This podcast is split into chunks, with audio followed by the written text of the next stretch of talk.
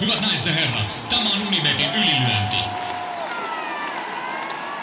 Punaisessa kulmassa Turun ylpeys, Jani Mesikämmen. Ja häntä vastassa Stadin jättiläinen Jaakko Dalpakka.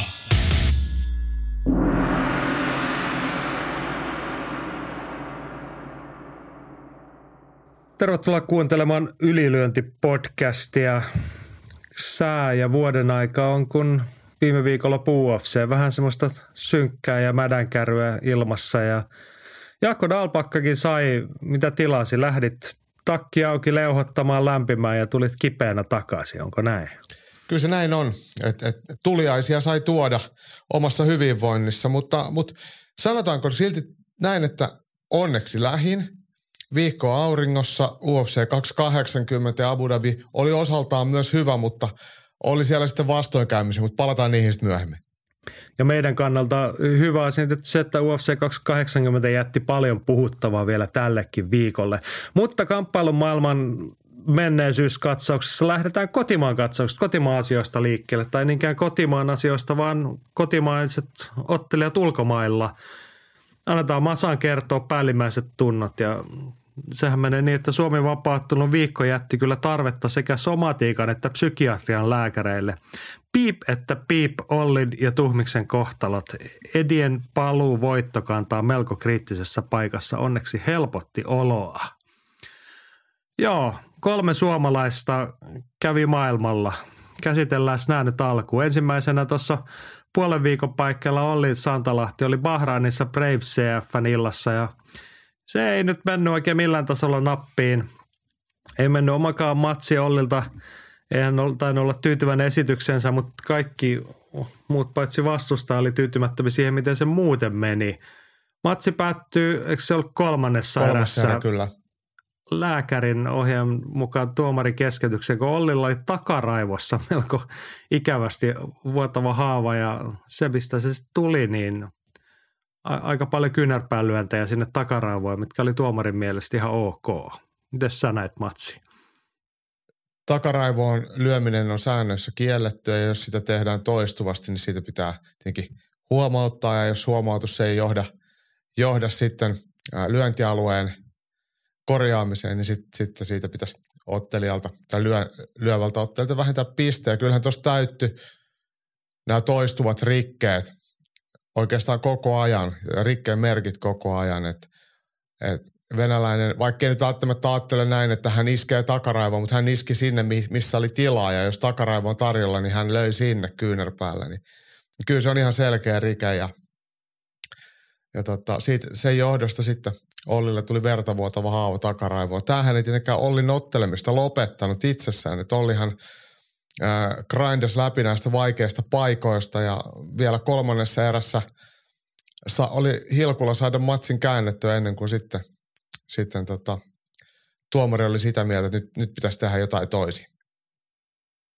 Niin, se, sitten se prosessihan meni vielä niin kuin jotenkin pieleen senkin osalta, että lääkäri tulee kattoja, ja siis se on vertavuotava vamma on syy keskeyttää ottelusesta eri asia, että onko se takaraivossa semmoinen vamma, mutta sitten kun todetaan, että se on tollaisessa paikassa, minne ei niin pitää siskuja tulla, niin ei, kellään ei tullut siinä kohtaa sitten edes mieleen, että mikä se on se, niin se vamman syy tai muu. Että, että se vaan sitten todettiin, että sulla on nyt tuolla tollainen.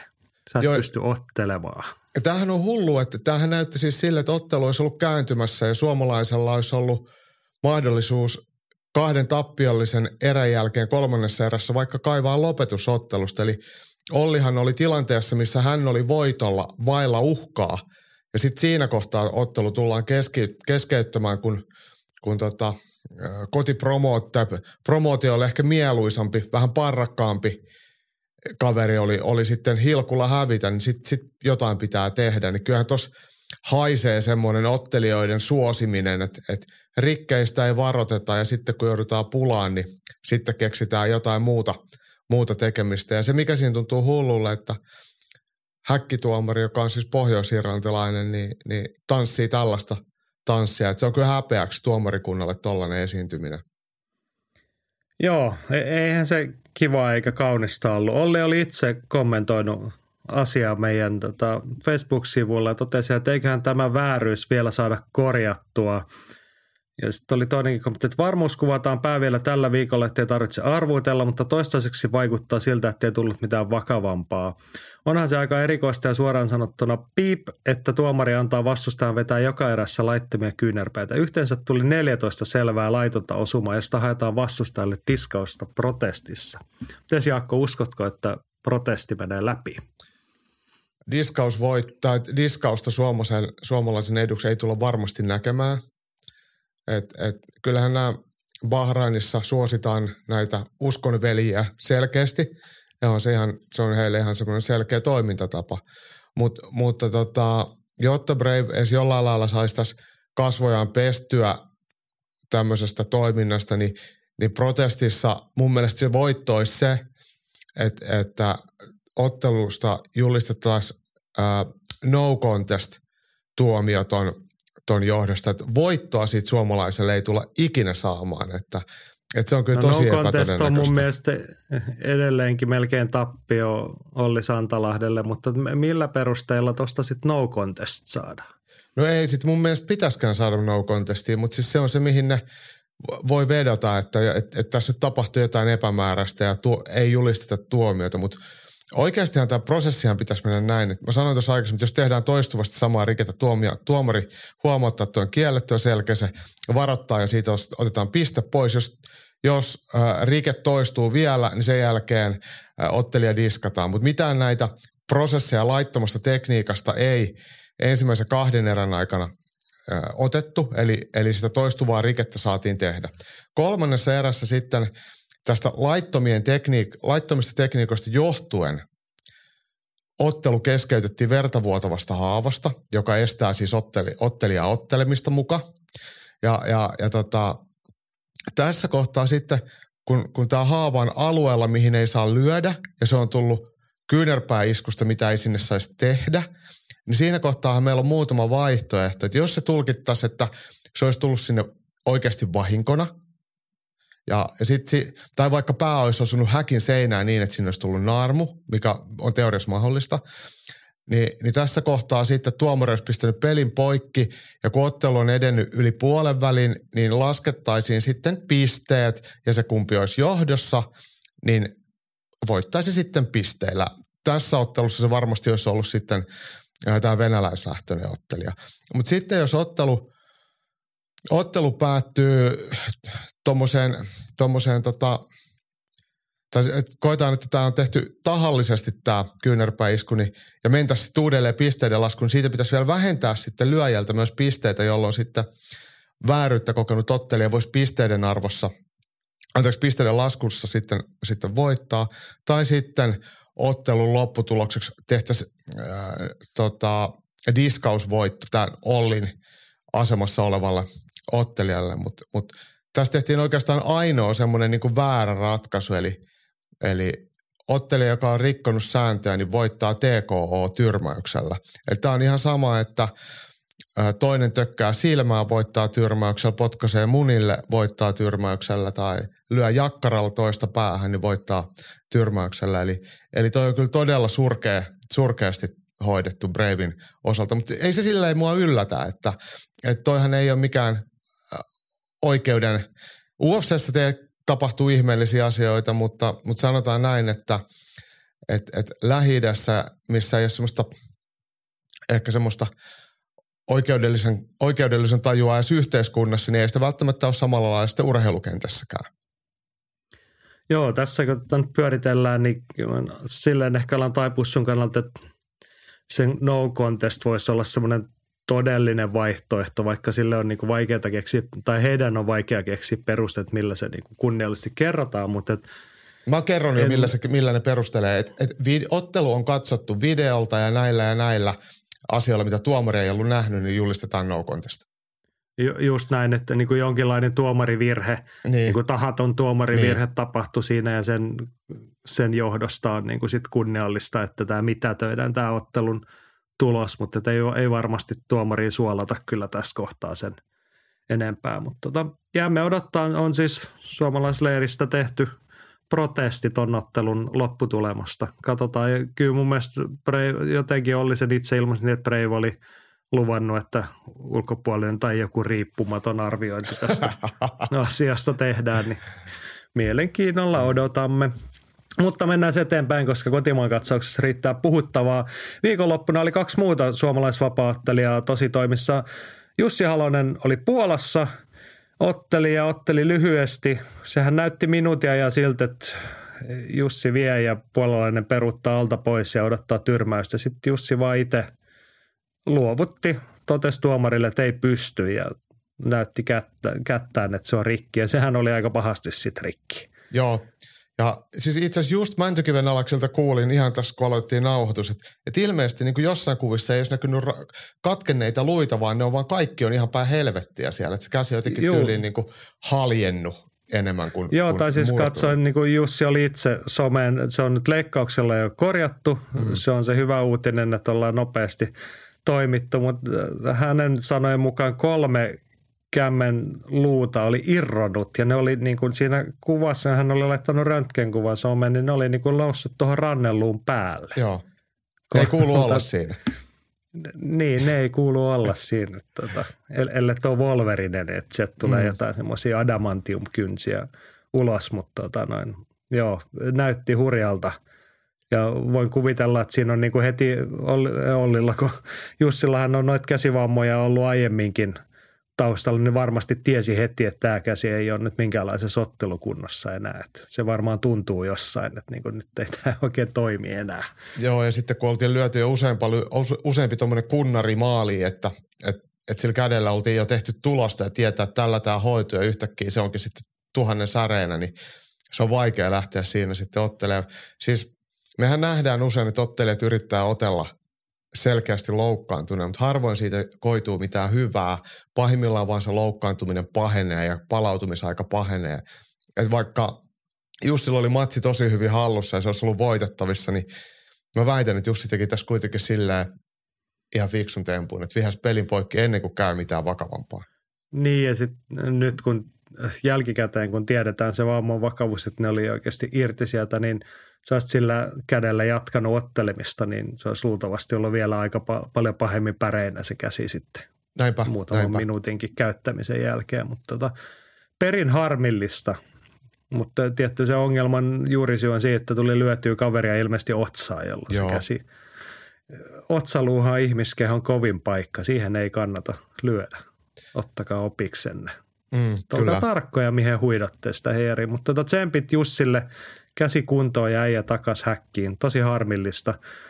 Puolan iltamassa täytyy todeta se, niin kuin, siis tämähän oli pääottelu, tämä Jussin matsi, niin mä ehdin ainakin siinä jo jännittää ennen se edellisen matsin loputtua sitä, että päästäänkö ollenkaan päämatsia ottelemaan, koska toinen pääottaa edellinen matsi ihan loppu siihen, että häkin ovi ei pelkästään pettänyt, vaan häkin ovi lähti ihan kokonaan irti – ja molemmat ottelijat meni aika rumasti siitä läpi ja se toinen ottelija tuli sitten pino alimmaisena selkä edellä portaita alas ja ei pystynyt tietenkään jatkamaan, mutta et ihan vaan jo se, että se häkinovi lähti kokonaan irti. Mä mietin, että millä ihmeellä te meinaatte saada seuraavan matsin käyntiin.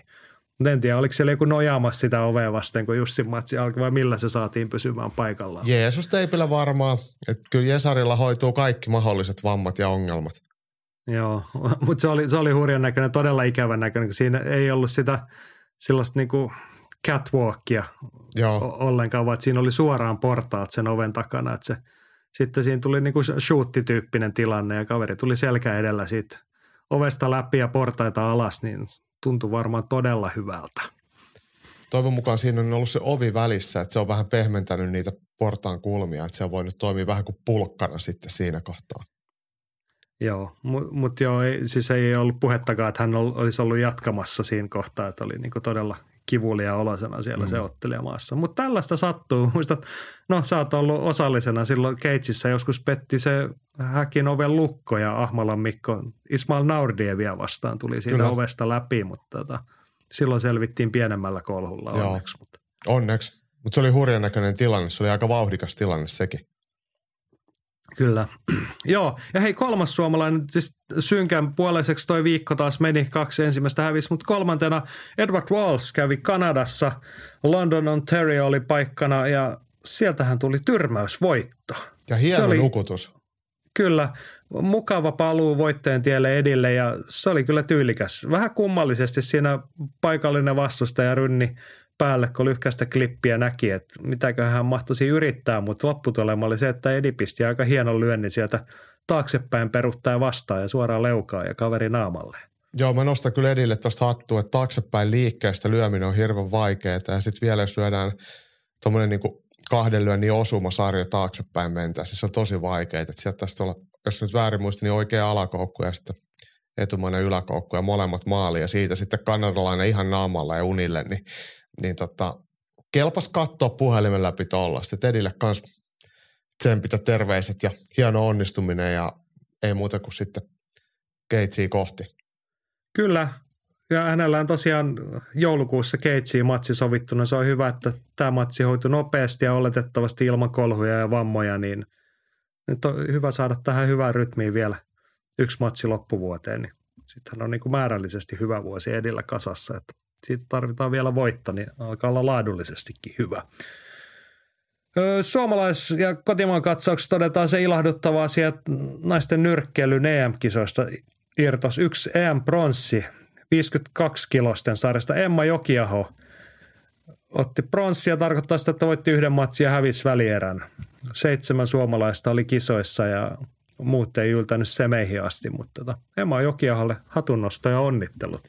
Mitäs mieltä olet oot kisan, kisojen mitalisaalista tai onnistumisesta suomalaisittain?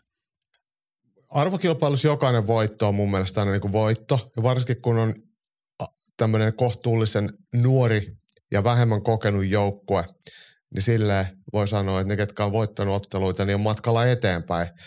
Mutta kyllä mä olisin toivonut, että tuonne neljän sakkiin olisi saatu vielä, vielä joku toinenkin. Joo, siis sanotaan positiivisena, että on niin tavallaan jatkohuomiona, että ollaan puhuttu suomalaisen nyrkkeilyn tilasta, niin naisten puolella on myös ollut selkeää sukupolvenvaihdosta nämä meidän menestysnyrkkeet sekä olympianyrkkeily että ammattinyrkkeilyn puolella väistynyt suuret tähdet, niin tuolla oli kuitenkin seitsemän ottelijaa kisoissa, että jonkinlainen sukupolvenvaihdos ollaan onnistuttu tekemään. Siellä oli viime viikolla puhuttu muun muassa Vilmo Viitasesta, joka on nuorten kisoissa menestynyt nyt eka kertaa aikuisten kisoissa, niin ei vielä natsannut, mutta et hänen tyyppisiä urheilijoita on sinut saatu. Et toivotaan, että se kantaa sitä hedelmää jatkossa. Samaa mieltä. Kotimaassa kisattiin tainyrkkeily SM-kilpailut ja siitä ei oikeastaan sen enempää kerrottava, mutta kun Samuli kommentoi, että tainyrkkeily SM-kisoissa ratkottiin taas yksi Suomen mestaruus kolikon heitolla. Mitä jos treenikaverit tulevat kaavion alkuvaiheessa vastakkain, niin peruvatko molemmat osallistumiseen vai kuinka nämä asiat pystylajassa hoidetaan? Pakko sen verran mainita, että painikisoissa nämä eivät ole ongelma. Ja mäkin sen Tero että se on lajin syöpä, seurakiintiöt sitten vaan.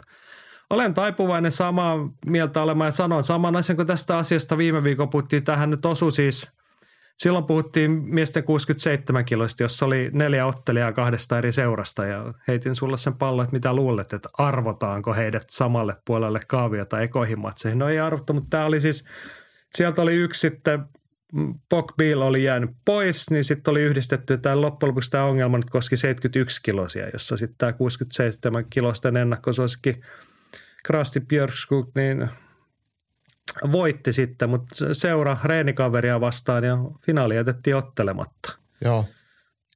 Se, se on, on aika tylsä tapa. Se on hiton tylsä. Tai sanotaan, että se on ihan farssi. Se, se on ja todella sitten menkö sinne samoihin kisoihin, mm. jos te ette voi ottaa sitä matsia vastakkain. Joo, tämä nyt taitaa olla itse asiassa niin, että et, et nämä kundithan ei, ei alun perin ollut edes samassa sarjassa. Että he on ilmoittautunut eri painoluokkiin, mutta sitten kun, kun painoluokkia yhdisteltiin, he joutuivat tai asettuvat sitten samaan, samaan sarjaan mahdollisesti näin. Mutta mut on se silti tylsää, että et finaaleja heitetään kolikolla. Et, et, niin. Se ei ole ehkä se SM-kilpailun arvon mukainen tapa jakaa mitalle. Sit sit. Ei mun mielestä siinä kohtaa pitäisi vain jättää ne mitallit sitten jakamatta, että jos ei kumpikaan pysty ottelemaan tai ruvetaan heittää kolikkoa tai kivipaperisakset, mm. kun kävi vapaattelu SM-kisoissa ja tallennetaan se vielä videolla. Mutta tota, niin, ehkä tässä olisi, mä peräänkuulutan taas sitä niin järjestäjän vastuuta, että sitten jos on saman seuran ottelijoita, niin sitten ne vaan ne on ihan kylmästi aina saman niin kuin ensimmäisessä mahdollisessa kohtaa vastakkain. Niin, Toisin sanoen samalla puolella kaaviota, niin, vähintäänkin. niin. Niin, Kyllä. Niin. Tai sitten on pakko, niin kuin Tero ehdottaa, että seurakiintiöt. Se on yksi per seura. Niin siis Et sehän olisi, jos, kohtaa jos sit laji olisi iso. yhdistetään, niin sitten olisi vaan todettu, että heittänyt kolikko siinä vaiheessa, että kumpi menee ottelemaan ja kumpi jää huoltajaksi. Aivan, aivan, aivan. Joo, ja sitten varsinkin se on, kun Suomessa on kilpailut ei nyt kuitenkaan niin paljon ole, ja sitten näitä huippuotteita, jos ajatellaan, että Krasti on kuitenkin Suomen varmaan aktiivisin ja tämän hetken paras tainyrkkeilijä, niin sitten sit jos joku haluaa tulla katsoa hyvää tainyrkkeilyä, niin kyllä haluaa mieluummin katsoa tainyrkkeilyä kuin kolikoheittoa. Et, et, et, et, tota. Mutta mut, tämä on tietenkin, tällaista tämä on. Ei mulla ole siihen mitään tai paras lääke on just toi, että, että ottelit vaan työnnetään samalle puolelle kaavioon, niin sitten ainakaan finaaleissa ei nähdä näitä. Niin. Siis sekin on tylsää, jos tällaista tapahtuu niin kuin ihan missä vaiheessa ki- kisaa tahansa, kun puhutaan SM-kisoista, arvokilpailuista, mutta finaaleissa on sitten jo oikeasti synkkää paskaa. Mm. Älkää viittikö. No niin, mutta mennäänkö kotimaan katsauksesta ison maailman kuvioihin? Mennään. Ja maailma oli tänä, tänä viikonloppuna aika iso ja kirkas. No Tai niin, synkkä. näinkin, näinkin voi sanoa. Ö, puhutaan ennen kaikkea UFC 280 illasta, jota sinä olit paikan päällä todistamassa Abu Dhabissa. Lähdetään posin kautta, eli UFC Top 3 perinteiseen tapaan. Sä olit vähän eri mieltä, mutta lähdetään nyt näin, kun mä olen tänne käsikirjoituksen kirjoittanut, että listan siellä kolme on Belal Muhammad. Joo. Ja Mun no olisi sanotaan saman tien, listan, joo, ota kakkonen. listan siellä kaksi Penel Darius. Sä olisit halunnut nämä toisinpäin, mutta molemmilta älyttömän hyvä esitys. Mä ajattelin, että sit Penel Darius pappaluukissaan, niin hän otti kovaa ukkoa vastaan todella vakuuttavan esityksen Mateus Cambretosta. Mutta kyllä Belal Muhammad, en mä nyt ihan sitä hylkää sitä sun väitettäisiin, että miksi se pitäisi kakkosena olla, mutta tota, hyvä Ei, matsi mun-. No siis Belal Muhammadin urheilullinen suoritus tappiotonta Sean Bradya vastaan oli silleen yllättävänkin hyvä ja aggressiivinen ja se päättyi TKO-voittoon, niin se oli mielestäni sille näyttönä vielä räjähtävämpi, mitä Benel Dariusin tyylikäs strateginen puolustusvoitto. Mutta se, mistä annetaan Dariusille ää, kyllä pointsit on se, että hän, hän sai mikrofonin käteen ja rupesi Iranin kansalle lähettelee terveisiä. Toki sitten oli käännyttämässä heitä myös kristinuskoon, mutta mut silleen, että ottaa kuitenkin kantaa jonkinlaiseen asiaan, millä on merkitystä, mitä UFC ei oikeastaan ihan hirveästi tykkää. Niin. Niin se on hieno homma. Joo, ja siis mä, kun ennen kaikkea mä nostan hänen esitys silleen, Belal Muhammad otti hyvin, teki sitä, mitä hän on viime matsit muutenkin tehnyt tavallaan johdonmukaisesti jatko ja voittoputki jatku. Penel Darius oli siltä vaan hankala, että hänellä oli vähän niin kuin vaan hävittävää tässä matsissa. Mm, Mm. Mateus Kamrot häntä alempana arvoasteikossa ja niin kuin piti taas todistaa ja ottaa nyt sen sijaan, että olisi saanut jonkun suuren, niin kuin itselleen suuren matsin arvostetun vastustajan, niin Mateus Kamrot kova ukko, mutta kuitenkin aika vähän voitettavaa Jep. Dariuksella oli tässä, mutta hän pisti puolalaisen nippu ja todella väkevällä esityksellä myös. Kyllä, kyllä. Ja se eh, niin kuin osoitti Dariusin kypsyyttä. Koko otteluviikon hän käyttäytyi tosi asiallisesti silleen niin kuin määrätietoisesti, mutta sen määrätietoisuus näkyi myös sitten otellessa, että hänellä oli tosi selkeä se, se ottelusuunnitelma ja se toimi tosi hyvin, että, että sitä on helppo, helppo niin kuin arvostaa ja, ja mi, mitä, se sit, mitä tästä eteenpäin. Että hänenhän piti otella kuitenkin keväällä Islam Mahasevia vastaan, mutta eipä tämä voitto nyt tunnu sinetöivä hänelle yhtään mitään. Et siellä on Mahasevi jo paritettu helmikuulle sitten ää, toisen painoluokan mestaria vastaan. Et Benel Darius jää edelleen nuoleen näppejä. Ehkä tämä on sitten näiden vähemmän myyvien ottelijoiden kirous. Niin, hän toisaalta sitten siinä sanoi heti matsin jälkeen sille itselleen tyypillisesti, että tarvinnut mitään uhuota, eikä sanoi, että hän ottaa sitten jatkossakin ketä vastaan tahansa ja niin kauan kuin tarvii, että hän tulee täältä ja väkisin. Musta se on tavallaan sitten oikein, tai niin kuin virkistävä lähestymistapa, että hän ottaa niin monta voittoa, kun tarvii, niin että häntä ei voida enää sivuuttaa. Että kyllä se jossain kohtaa se jono sitten hänenkin kohdalle tulee. Ja sitten sä oot ainakin niinku mestari, joka on otellut. Et, et tämähän on monesti se kritiikki, mitä hallitseville mestareilla, että on muka tarjottu oikopolkuja. Benel Darius, jos hänestä tulee mestari, hän ei ole oikonut yhtään mutka-aikakulmaa. Niin, se on just näin, mutta ehkä näillä perusteella tässä kun nyt yhdessä puhutaan, niin ollaanko me nyt kuitenkin samaa mieltä, että Benel Darius listan siellä kaksi? No se voi olla listan siellä kaksi kokonaisuutena. No niin, mennään eteenpäin siihen isompaan puheeseen listan siellä yksi. Kevyt sarjatittelimatsi oli illan pääotteluna ja astuimme uuteen aikakauteen ja valtakauteen. Islam Mahashev ei jättänyt mitään epäselvää, vaan voitti Charles Oliveran kuristuksella ja olihan se väkevä, vakuuttava esitys.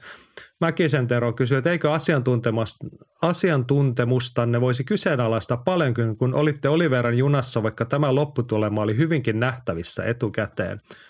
Totta kai voi kyseenalaistaa ja pitää kyseenalaistaa. Sitten ei vaan mitään hyötyä, mutta tota, ihan sattuuhan sitä meillekin, että kerran oltiin tänä vuonnakin näköjään väärässä. Kaikki muut veikkaukset on muistaakseni mennyt oikein, eikö vaan? On joo, aina, aina.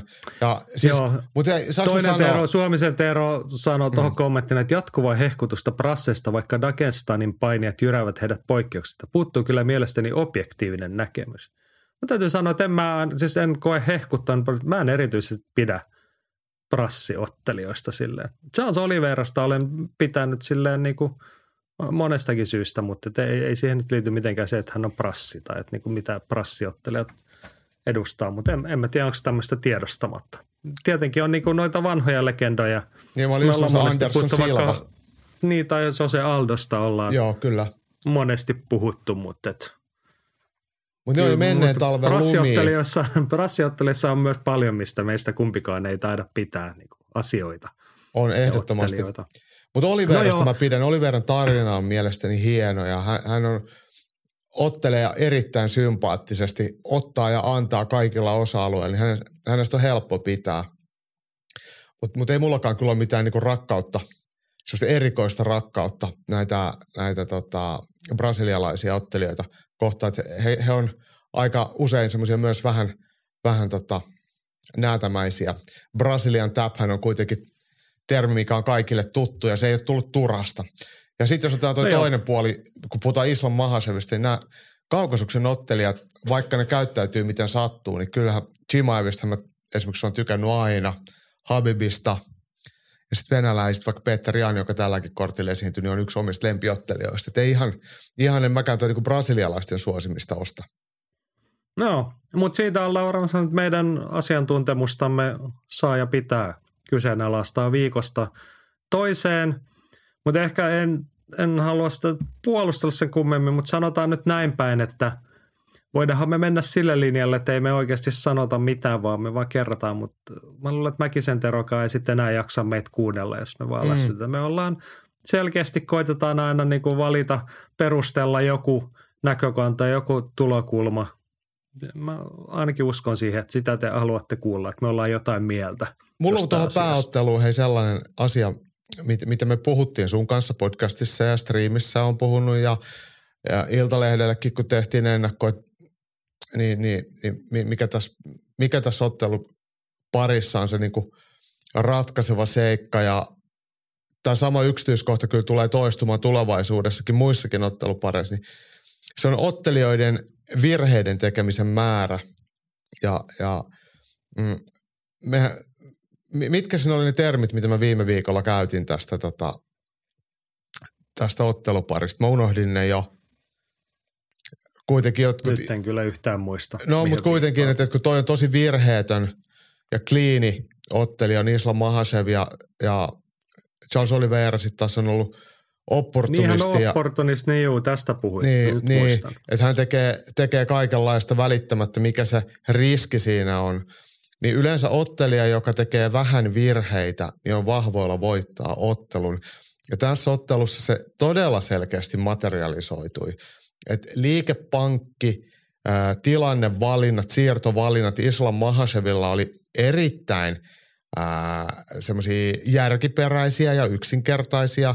Ja vastaavasti sitten Charles Oliveira tavoilleen ää, uskollisena niin antoi vähän palaa sieltä sun täältä. Ja lopputulos oli sitten se, mitä usein, että, että se kenen puolustus ja, ja virheettömyys on parempi, niin, niin ottelun voittaa.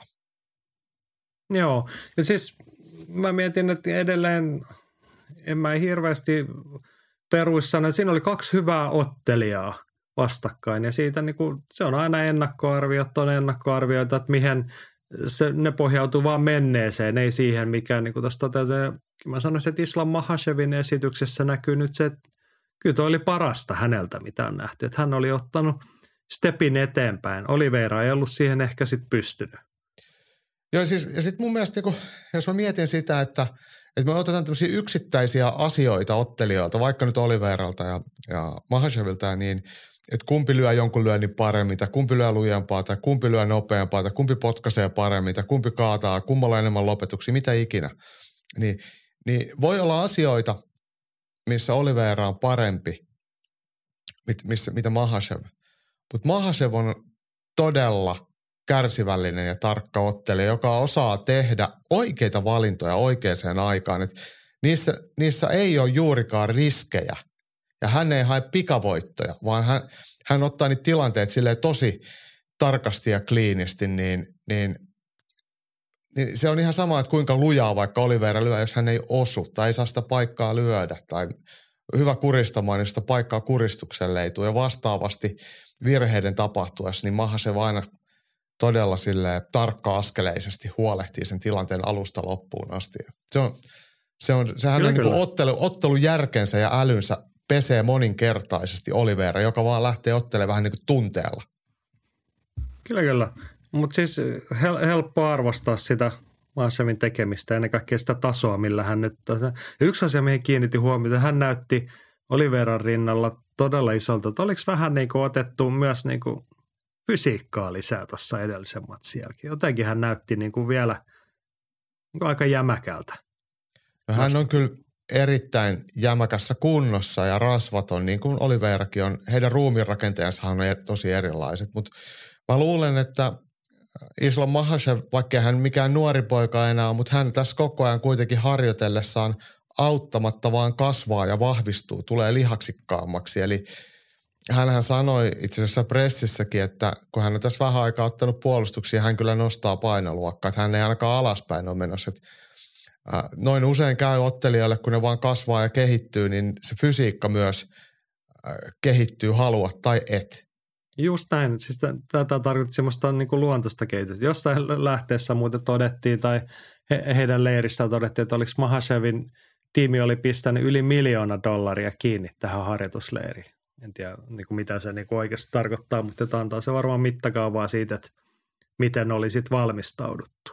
Niin ja siis oliko se vielä näin, että se on Habib tai sitten se oli tämä joku prinssi täältä ää, Abu Dhabin tai Emiraattien joku tämmöinen kuninkaallinen, ketä on ollut siinä rahoittamassa. Että, mutta kyllähän sitä, niin, jos sitä pitkä... varmaan niin kuin Mahasevin pankkitililtä kaivettu sitä niin. miljoonaa, mutta että joku oli pistänyt millin niin. leviäksi, että kaikki oli saanut siellä Sheikin nurkissa ja muualla sitten ja asua mukavasti ja reenata hyvin ja niin. oli vastustajatkin hommattu. Että. Kyllä. Mutta ne on tämmöisiä pieniä nyanssieroja. Ja sitten hei, kun että... puhutaan näistä tiimeistä, niin sekä Mahashevin että Oliveran tiimit, niin oli erittäin vahvasti läsnä kaikissa tilaisuuksissa ja UFC otti tästä kaiken hyödyn irti. Eli oli kyseessä pressit tai, tai punnitukset tai open workout, niin molempien pääottelijoiden treenikaverit, tiimit, kaikki oli tuotu paikan päälle ja eri puolille salia hurraamaan – niin, niin tämä niinku, asetelma oli paljon isompi kuin yksi ottelija vastaan toinen ottelija. Et siellä oli blondetut brassit ja sitten oli parrakkaat Dagestanit. Niin, niin, niin siinäkin sitä tunnelmaa nostatettiin ja, ja UFC otti sitten kyllä kaiken hyödyn irti. Joo, Mennään eteenpäin paljon kommentteja tästäkin matsista ja muuten tuosta illasta tullut. Yksi, joka on alusta lähtien uskonut ja ollut sitä mieltä, että Islam Makashev on tie ja totuus ja elämä ja tulevaisuus, niin se on Atte Espoosta. Atte toteaa vain, chuu chuu, nyt on junan tulijoita, missä olitte vuosia sitten? Ja todettakoon sen, että kyllä se näin on, että Atte on ensimmäisenä ollut siellä hypejunan-kyydissä ja huudellut muitakin mukaan. Että, että katukaa, jos ette ole ajoissa siellä olleet, mutta tota, se on helppoa kuin oikeassa. Joo. Rantasen Petri kommentoi, että Mahashev näytti vahvemmalta ja nopeammalta kuin Oliveira. Vaikkakin pysty ei ollut mitenkään erikoisen hyvä, silti melkoisen helpon näköinen voitto. Miten noin puoli metriä lyhyempi ja muutenkin pienempi Volkanovski voi tarjota minkälaista vastusta? Oliveira uusinta olisi parempi. Niin tämä iltahan huipentui siihen, kun se alemman painoluokan mestari Aleksander Volkanovski kaivettiin sieltä katsomosta. Ja mä ehdin jo Hänhän pelätä, oli että siis varamiehenä Niin, mutta, niin, mutta et ehdin jo siinä pelätä, että nyt nähdään jotain hyvin kiusallista taas. Mutta herrathan hoiti se ihan tyylikkäästi vaan, että let's do it ja käteltiin ja Kyllä. kotiin. Kyllä. Joo. Joo. helmikuussa olisi tarkoitus sitten tämä mestari vastaan mestari käydä. Ja Oliverhan sanoi, että jos hän voittaa, niin hän haluaa otella Volkanovskia vastaan siellä Perthissä, mutta Volkanovski vyösteli 66 Se nyt jäi, jäi sitten haaveeksi. Joo. Hekka toteaa myös, että olin varma, että Olivera olisi ollut isäntä, jos ottelu käytäisiin pystyssä, mutta yllätyin positiivisesti, miten hyvää Mahachevin pysty oli. Lyönnit lähtivät terävästi ja etäisyys kautta liike toimi viimeisen päälle. No, mun mielestä tässä, siinä oli ehkä se selkeä, mitä, että jos siihen on sitten miljoona laitettu siihen reenileiriin ja valmistautumiseen, niin kyllä se jossain näkyykin. Että oli selkeästi niin kuin terävöitynyt. Ei isoja asioita, mutta steppi eteenpäin. Tota, joo, ja siis mä edelleen toistan sitä, että hänen liikevalikoimansa on todella yksinkertainen, to, todella semmoinen niin vähäulotteinen, mutta ne on just oikeita liikkeitä hänen, hänen tyylilleen ja hänen vasenkätisyydelleen. Et se näki jo pressitreeneissä, että mitä hän teki, niin ei hän tosiaankaan, siellä tehtiin ihan niin kuin yksinkertaisia juttuja uudelleen ja uudelleen, vähän niin kuin samoja asioita. Vaikka niissä pressitreeneissä näytetä mitään salaisuuksia, mutta silleen, että kun monesti jengi tekee kaikenlaista, niin Mahasev ei tehnyt juurikaan mitään. Että hän teki toisti samoja asioita uudelleen ja uudelleen. Mutta tästähän me ollaan puhuttu muissakin yhteyksissä vuosia ja vuosia, että kun mennään maailman huipulla, on se sitten nyrkkeily tai vapaattelu tai mikä laji tahansa, niin ei siellä mitään niinku hokkuspokkustemppuja tehdä. Siellä hiotaan perusasioita nyanssitasolla paremmaksi ja paremmaksi ja paremmaksi. Mm. Niin mun mielestä Mahashevin esitys näytti si, si, juuri siltä. Että ei siellä oltu niin lähdetty miettimään, että mitä me, mikä kani me vedetään hatusta, vaan että mitä me tehdään paremmin kuin ennen, missä me ollaan vielä parempia. Ja nyt se riitti noin komeasti tohon noin. Kyllä. Joo, ja matsihan loppui sitten äh, hienoon sivukuristukseen vai Joo. miten sitä nimitetään. Jarno Alajärvi kommentoi, että oli muuten tiukka kuristus, kun taputus tuli välittömästi saidin päästä. Muutaman sivukuristuksen tehneenä ei voi kuin hämmästellä. Niko Eronen siihen kommentoi, että Olivera oli henkisesti luovuttanut jo ennen kuristusta. Mitäs tuo jälkimmäinen, uskotko siihen? Oliko niinku Voi olla. epäusko iskenyt siinä kohtaa? Hän ei Siis oikein saanut on niitä. tapahtunut niitä aikaisemminkin. Hän, häntähän on myös Mahasevin leiristä ja, ja muuten ni, nimitelty luovuttajaksi. Hä- Hänet on taputet, pistetty taputtaa useamminkin. Mutta mut en usko, että toi nyt oikeasti johtuu ihan siitä. Ehkä hän olisi vo, huippu jujutsuka tietää, että milloin hän voi päästä tästä pois tai ei. Et, et, et se, sähän, sä et hyödy siitä mitään, että sä annat toisen kuristaa sut tajuttomaksi. Niin Oliveira voi sanoa, että okei, että nyt se on niin tiukalla ja mulla ei ole tästä järkevää pääsyä pois, niin mä taputan. Niin. Se oli, hän on kokenut järkevä ottelija. Hän ehkä tiesi, että tämä peli on nyt pelattu tässä kohtaa. Mutta kyllä mä on tuossa Nikon arviossa saattaa olla sellaista äh, totuuden siementä vähintäänkin, että eihän Olivera oikein saanut niin onnistumisia niissä jutuissa. Hän yritti kaikenlaista Niin, tehdä. Yritti tehdä sitä, millä hän on viime aikoina paljon onnistunut ja viedä sitä matsiin. Ja sitten hän vähän niin kuin törmäsi seinään useamman kerran. Kyllä. että- kyllä. niin voi olla, että siinä oli pientä semmoista, sitten vaan todettiin, että no niin, tämä oli tässä, että ei kannata kiduttaa itseään edempää. Että, tota.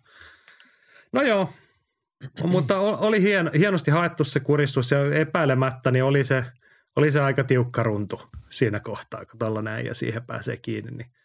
Et jos huippu jujutsuka tietää, milloin matsi on hävitty, niin varmaan sitten ihan jokainen UFC-ottelija siihen kohtaan tietää, että nyt muuten tuntuu aika huonolta. Niin ja sitten kun sä, sä, niinku, sä voit tsemppaa siinä sitten X sekuntia, vaan purist, niinku, jännittää vastaan, mutta se, se lopputulos ei muutu. Sitten sä oot vaan tajuton. Mm. Niin, Mm. niin se, se, sä et tuu pääsee sitten kuitenkaan veke. Et, et jossain kohtaa tilanne on sellainen, että, että se on niinku, miten, peruuttamattomasti mennyt munilleen. Niin. Joo. En ole tuosta eri mieltä, että mennään eteenpäin. Samuli katsoi jo tulevaisuuteen ja kysyi meidän mielipidettä kevytsarjan lähitulevaisuudesta. Coach Kapibin ja Alin kikkailu laittaa Islamin Volkanovskia vastaan seuraavaksi oli nerokas.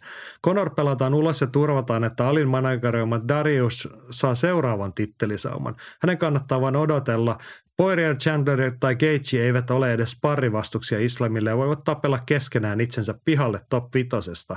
Toki niitä vastaan voi otella rahasta, mutta rahaa ei tarvita legasin rakentamiseen ja sheikit sekä muut bisnekset ovat jo turvanneet talouden.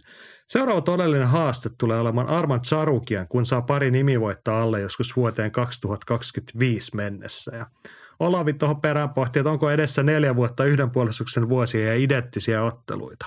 Miten sä näet? Islam Mahashevin valtakauden nyt alkuun?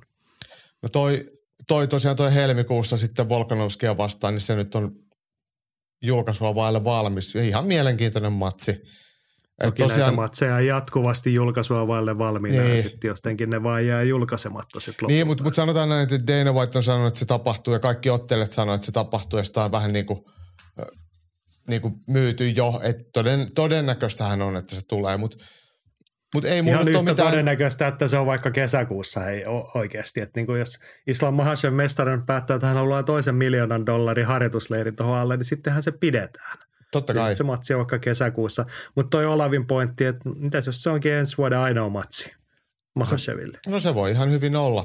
Mahashev ottaa sitten kuitenkin sitä Ramadanin vielä siihen perään, että, että sitten se, se, tarkoittaa sitä, että seuraava matsi sitten olisi varmaan joskus lokamarraskuussa, että, että, että tota, se on tosi tylsää, kun itse tykkää. Mua ei niinkään kiinnosta se, että et, et, kenellä on pisin niin kuin vuosina toi mestaruusaika, vaan kenen, ketä on ollut paras mestari, ketä on otellut useita matseja. Niin mä toivon aktiivista mestaria ja hyviä otteluita. Kyllä mä Mahasevin matseja kyllä mielellään katson. Todella mielellään. Niin jos niitä olisi vain yksi, yksi vuodessa, niin se on hito surullista. Niin, tätä me varmaan kaikki kuluttajat toivomme, että toi ei niin kuin sillä tavalla toteutunut. Mitäs näet sitten laajemmin, jos nyt lähdetään posin kautta, että matseja tulisi ja äijä pysyisi terveenä ja säilyy mestarina, niin onko tässä edessä semmoinen tylsä kausi vai jäädäänkö tässä nyt petaamaan sitten Volkanovski pienempänä ukkona, ei ehkä riittää tai ei riitä. Vaikea nähdä, että riittäisi, niin onko sitten Benel Darius seuraavana? Se voi olla, että se on Benel Darius sitten seuraavana tai, tai kuka tahansa muu. Et, et, loppujen lopuksi Mahasevilla sitä sitten kuitenkin myydään. Et Darius ei kiinnosta ketään. Pohjois-Amerikassa sittenkin, jos otellaan, niin Poirier Chandler Gates voi jollain lailla liikuttaa neulaa, mutta, mutta tota, ei heillä kyllä, ne on kaikki tasollisesti sen verran rajallisia, että, että he ei tule Mahaseville pärjää. Arman Charukian on hyvä nosto, mielestäni hän on kyllä erittäin hyvä, mutta pitkään Mahasev ei tule ottelemaan tässä painoluokassa. Kyllä hän valuu 7-7. Sitten sanotaan, että, että jos hän ottaa kaksi-kolme puolustusta, niin hän on varmaan joko silloin 2025, mitä tämä Tsarukia, niin matsia ajatellaan, niin silloin painoluokka on jo kyllä vaihtunut. Joo, tuosta Dariuksen kohtalosta tai tilanteesta on kyllä samaa mieltä, että hänen melkein kannattaa nyt tässä kohtaa voittoputkessa odotella – ellei hän sitten tarvitsee halua sitä tilipäivää, niin Poirier Chandler Gatesi kolmikosta varmasti löytyy joku kohtuullisen hyvä jenkki matsi hyvällä tilipäivällä, mutta aika isolla riskillä hänen kannaltaan. Näinhän se on. Et jos nyt vasta niin odotte, mä, mä oon ansainnut se, että mä katselen mitä tapahtuu. Tai sitten niin lähdet vaihtoehtona sitten ottaa vaikka Justin Gatesia vastaan tai Dustin Poirieria vastaan, jos voi tulla naama kipeäksi. Niin, ja niin. sitten taas Benel Darius, niin kuin hänen tilanteensa ei kestä sitä yhtäkään tappia. Sitten hän on aika kaukana tittelimatsista. No sitten todetaan vaan, että no et sä pärjännyt edes Poirierille. Et, et, ottele vaan siellä. Mutta enpä usko, että et, et vaikka jos hän jää niinku odottamaan, ja että jos Dana White ja UFC kokee, että jotain muuta myyvempää olisi tehtävillä, niin ne, nehän tekee. Ja Ali Abdelaziz on Benel Dariusin manageri, niin luotto siihen, että hän pitää omistaan – tosi hyvää huolta. Jos hänellä on vielä isompia kaloja verkossa, niin ei ole kovin suuri. Eli, eli ben, Ali voi vaikka sanoa Benel Dariusille, että hei, oli kiva tehdä yhteistyötä, mutta tämä loppuu tähän, mä keskityn näihin kaukasuslaisiin. Et, et, ei tässä ole niinku, sanotaan, että kaikki muuvit on riskejä, mist, mitään varmuutta odottamiselle tai heti uudelleen ottelemiselle Dariusille, niin ei tiedä, kumpi on parempi vai onko kumpikaan. Aikamoista arpaa se on. Näinhän se on. Elämä on tuollaista sattumavarasta arpomista. Kannattaa heittää noppaa huolella. Hei, tässä oli UFC Top 3 ja paljon puhuttavaa UFC 280 riitti jopa niin paljon, että meillä on useamman UFC Flop kolmosen aiheet tässä kasassa, joten eiköhän mennä, annetaan Rantasen Petri ensin kertoa. Tehnyt oma Flop kolmosen UFC 280. Kolmantena Chimaev, Kadyrov ja koko itänaapurin jengi. Chimaev, ja Kadyrevin rintamalla olevien poikien kanssa katsomassa matseja tappelemassa katsomossa – Kakkosena tuomarit, jotka ovat hypänneet yhteen hypejunaan mukaan ja yksi Dana White, jolle tämä kaikki on ok. Siinä on tällä tiivisti summattuna, että muutama asia, mitkä meni ihan ohuesti pieleen viikonloppuna. Ja tuossa on, on hieno mun mielestä toi draaman kaari siinä mielessä, että tuossa syyt kaksi ja kolme, niin johtuu syystä yksi. Niin, Ta- tavallaan joo. Aika hyvin linkittyy. Joo, mm. mutta sulla oli sellaisia pieniä harmituksia heitä. Haluatko sä kertoa oman flop kolmosen tähän väliin nyt? Joo, mä voin kertoa. Niin Tämä on tämmönen, hahmottelemaan. Tämä on tämmöinen tota, henkilökohtainen flop kolme Abu Dhabista. Ää, taksikulut. Viikon aikana Abu Dhabissa niin päälle 500 euroa taksiin. Kiitti.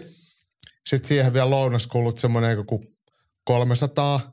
Että oli kallis, kallis viikko käydä katsoa vapaa-attelua – Olisit si- kulkenut potkulaudalla tai no, olisi, olisi, pitä, olisi pitänyt, joo. Ja, ja tota, en edes ajanut millään, millään kalliilla takseilla, mutta sitten kun sitä tekee vaan tarpeeksi paljon, että kun sitä on koko ajan jotain ohjelmaa, mihin pitää mennä taksilla, niin sitten se vaan pikkuhiljaa tulee. Ää, niin, s- mutta siis Abu Dhabihan on siitä synkkä paikka, että siellä, siellä ei hirveästi ole vaihtoehtoja sille. Että niin, ei mutta niin. Ehkä, että jos olisi auto vuokrannut, mm. niin se mm. olisi ehkä ollut viikon vähän halvempaa kuin 500 euroa. Joo. En tiedä, onko se auto vuokraamo ja millaisia autoja olisi saanut. Mutta et, kyllä siellä on. Voisi... Ehkä ensi kerran pitää miettiä siitäkin, mutta kyllä toi taksilla kulkeminen on siellä sit tosi helppoa ja simppeliä, mutta, mutta, mutta tota, sit, jos nyt ajatellaan, jos me ollaan sunkaan auto kahdestaan, niin sitten se olisi ollut puolet vähemmän, niin kuin periaatteessa per naama. Mutta, mutta siellä kaksi. Ää, hyvä ystävämme Twitch päätti sulkea ylilyönti live-tilin – kesken kisastudion ja tällä hetkellä, kun me keskiviikkoaamuna podcastia nauhoitetaan, niin ylilyönti live on edelleen bannattu ja tilille ei pääse kiinni ja, ja sähköpostiin pamahti ilmoitus, että on jaettu kiellettyä videomateriaalia lähetyksessä tai jonkun muun sisä, videosisältöä, missä on tekijänoikeudet, niin tämähän nyt ei tietenkään pidä paikkaa. Sitten viikonlopun aikana näyttyy ainuttakaan valokuvaa, että yritä siinä nyt sitten tehdä töitä ringsidelta, kun toiset, toisilta katkaistaan yhteydet, niin se kyllä suomeksi sanottuna vähän vituttaa. Niin, se on synkkää. Toivotaan, että sieltä joku nyt vaivautuu edes vastaamaan näihin, että, että se nyt vaan ollut yksipuolisesti, että kittiä hei. Joo, lä- tota... lähde lataa. niin. Joo. En tiedä. Jos joku tietää ja tuntee näitä juttuja, niin antakaa Jaakolle neuvoja. Lähettäkää viestiä, että mihin suuntaan tässä nyt pitäisi jotain tehdä, että saa asioita etenee, saada se Twitchi taas tulille ja uudestaan. Joo, no niin, mitäs niin. nyt odotan innolla, mitä sieltä löytyy sun flop kolmosen ykkös sieltä? No ykkös siellä on tietenkin tuliaiset. Abu Dhabista otin mukana itselleni vielä koronan, että vaikka on aika hyvin onnistunut sitä välttelemään syystä tai toisesta, niin nyt saa sitten viettää sairaslomaa vielä kotona, että – mutta onneksi voin kyllä sen verran hyvin, että työt pystyy tälleen tekemään. Mutta ei voi oikein mennä mitään reenejä eikä lähteä kaupasta ostaa lihapierakoita, kun, kun pitää olla jonkinasteisessa eristyksessä. Mut, Miten, mut, mutta onko tämä nyt ensimmäinen kiekka, kun sulla on korona vasta? On, on, on, on. Niin, et, niin. Et, et, siitä, tota- on, siitä alkaa olla aika paljon aikaa, kun muistatko, kun ensimmäisiä kertoja puhuttiin ja kiisteltiin siitä, että onko tämä nyt vaan joku tavallinen flunssa vai mi, mistä tässä on kyse ja sitten alkoi UFC-tapahtumat peruntua ja mennä maailman lukkoon ja sitä ja tätä, mutta tota, aika kauan sä oot sitten välttynyt siltä. Mä, joo, ja sitten en mä sitä mitenkään niinku aktiivisesti vältellyt, että ja näin, mutta mut, mut onneksi omalla kohdallani tämä nyt tuntuu olevan lähinnä, lähinnä tämmöinen nuha, että ei ole, ei ole ollut kuumetta eikä mitään, että niin, niin, niin. pitää nyt huolehtia, ettei tartuta sitten muihin, mutta tota – niistä vähän nenää. koska mehän ollaan nyt molemmat. Mähän sain silloin keväällä Mm. Keväällä Lontoon reissulta toin silloin korona ja se ei ollut ihan pelkkä nuha. Musta tuntuu, että mulla on vieläkin jotain niin kuin jälkivaivoja siitä, mutta tota, noin, molemmat olemme UFC-keikalta sitten sen korona hankkinut. Mä en kyllä itse, en toista kertaa haluaisi. Miten UFCssä, oliko siellä muuten millaiset koronaprotokollat? Välillä on ollut aika tiukkaakin mm, jossain kohtaa. Abu Dhabissa on silleen, että nyt täysin rokotetut pääsee maahan ja sitten jonnekin ostareille ja joillekin niin tarvii 30 päivän rokotustodistuksen tai semmoisen, että 30 päivän sisään to, niin kuin liiputtanut vihreitä, Mut, mutta tota, ei ollut mitään sen, sen ihmeellisen, aika, aika perussetti ja, ja ei, ei lentokentälläkään eikä lennoilla ollut, ollut enää mitään. Et, et elämä sille alkaa voittaa. Ainoa, että nämä paikalliset työvoimat, eli nämä pakistanilaiset ja mistä muista köyhistä muslimimaista tuotut työvoima, niin he kyllä taksikuskit ja kaupan tädit piti, piti kasvomaskeja, mutta sitten tämä niinku rumasti sanottuna äh, niinku länsimaalaista parempi porukka sai sitten tehdä mitä huvittaa. Joo, jännää toi niinku täysin rokottaneesta puhunut maahan pääsee, mutta aika yleistietoisia tehdä, niin niinku, mullakin nyt odottelen tässä, että kävisikö neljännen rokotuksen hakemus, mutta kaikki tietää, että ei se niinku hirveän pitkään suojaa. Että sitä tarvitsisi niinku säännöllisesti käydä sitten ottamassa. Niin. No joo, tälleen se on. Emme ole päässeet siitäkään vaivasta nyt eroon ja tuskin pääsemmekään. Otetaan sitten vielä uusi kierros Flop kolmosta, koska mä ehdin hahmotella ennen kuin sä kerroit, että sä voit tehdä oman. Mä nostaisin sinne kolmossijalle semmoisen niin kuin yleisharmituksen koko hiton viikonloppu ja koko hiton UFC 280. Että kun siihen niin kuin mahtuu tällaiset niin tunkkasuutet, niin kuin itse kerroit, että siellä oli aika niin kuin, oli vaikkapa VIP-osastoja tehty poikkeuksellisen laajaksi ihan vain sen takia, että oli niin paljon venäläisiä paikalla ja – sitten oli vähän tämmöistä jotain Dagestanin sotarikollisen kytkyy Kadurovin porukkaa siellä ja oli vähän tuomarihässäkkää ja oli semmoista niinku kaikkea tosi tunkkasti ja muuta. Jäi, jäi kehno maku. Sitten niinku Ei varsinkin matseista. Tämän, no, Varsin. tavallaan, siis kun odotuksethan oli taas hirveät niin kuin mm. urheilullisesti. Mm. Ja kyllä se niin kuin UFC 280 tavallaan toimitti, mutta sitten siellä oli niitä pahan mielen juttuja siellä välissä, josta hetken lisää, mutta et, kun se ei jäänyt päällimmäisenä tästä mieleen, ei jäänyt se, että Islam Mahashev oli mestarillinen, ihan älyttömän hyvä. Kyllä. Et mulle ainakin jäi niinku siihen sivuun niinku aika kehno sivumaku siihen päällimmäisenä. Et miksi tätä nyt taas? Mm, mm, mä oon samaa mieltä. Joo. Sitten tota, Otas, otetaan kommenttia. No ei oteta tähän väliin. Otetaan kakkosena TJ Dillashaw. Otetaan hänet tähän. Joo. Siitä jäi niin kuin kaikkein eniten kehnomaku. Että hän, hän oli siis tittelimatsissa Alcheman Sterlingia vastaan ja siinä sitten aika nopeasti kävi ilmi, että nyt ei ole kaikki hyvin ja siinä sitten jo ensimmäisen eräaikana selostajat kommentaattorit identifioisivat, että silloin olkapää pois paikaltaan että kun he sai kelattua sieltä tuotantoreka-avustuksella, että mitä on tapahtunut. Ja, että se oli semmoinen niin pieni lamannus siinä ja sitten se kävi siinä matsin jälkeen, sehän päättyi sitten toka erään, kun se meni uudestaan sijoiltaan, se siinä tauolla saatiin laitettua paikalle ja sitten se meni uudestaan ja Sterling voitti ja luovutus ja sitä ja tätä. Ja sitten tämä jätkä kehtaa mennä sinne pahoittelemaan, että niin, että, että hänellä meni, milloin se oli, huhtikuussa – olkapää palasiksi ja että se on leirin aikana lähtenyt yli 20 kertaa sijoiltaan. Mutta hän ei niinku ollut missään nimessä luovuttamassa. Hän ei ollut niinku aikonut tästä saumasta luopua ja odottaa vuotta, että sori vaan muut. Niin. Niin äijä kehtas niin kuin, tolla, siis kun hänen niin kuin suoraan sanottuna kusettamistaustalla, siellä on ne epot ja muut taustalla, hän kehtasi tulla vielä uudestaan kusettamaan maksavaa yleisöä. Kyllä. Kollegoitaan koko painoluokkaa – UFCtä ja koko niin kuin laji. Mietit, että puhutaan pay-per-view-illasta ja sit sä tuut, kun siis sulla on mennyt huhtikuussa olkapää pahasti, niin kaikki tietää, ja hän tietää se itsekin, että se ei välttämättä palaudu koskaan, mutta että se olisi ollut, niin kuin, hän ei halunnut odottaa vaikka vuotta.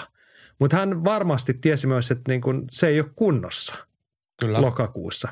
Ja varsinkin, jos hän on jatkanut sen kanssa reenaamista, se on mennyt 20 kertaa sijoiltaan, niin kaikki – hän ja hänen leirissään tiesi, että tämä matsi ei ollut voitettavissa millään muulla kuin yhdellä tuuriosumalla. Olisi pitänyt siihen ensimmäiseksi osua, nostaa käsi pystyä lähteä kotiin ja olla kertomat kenellekään. Kyllä.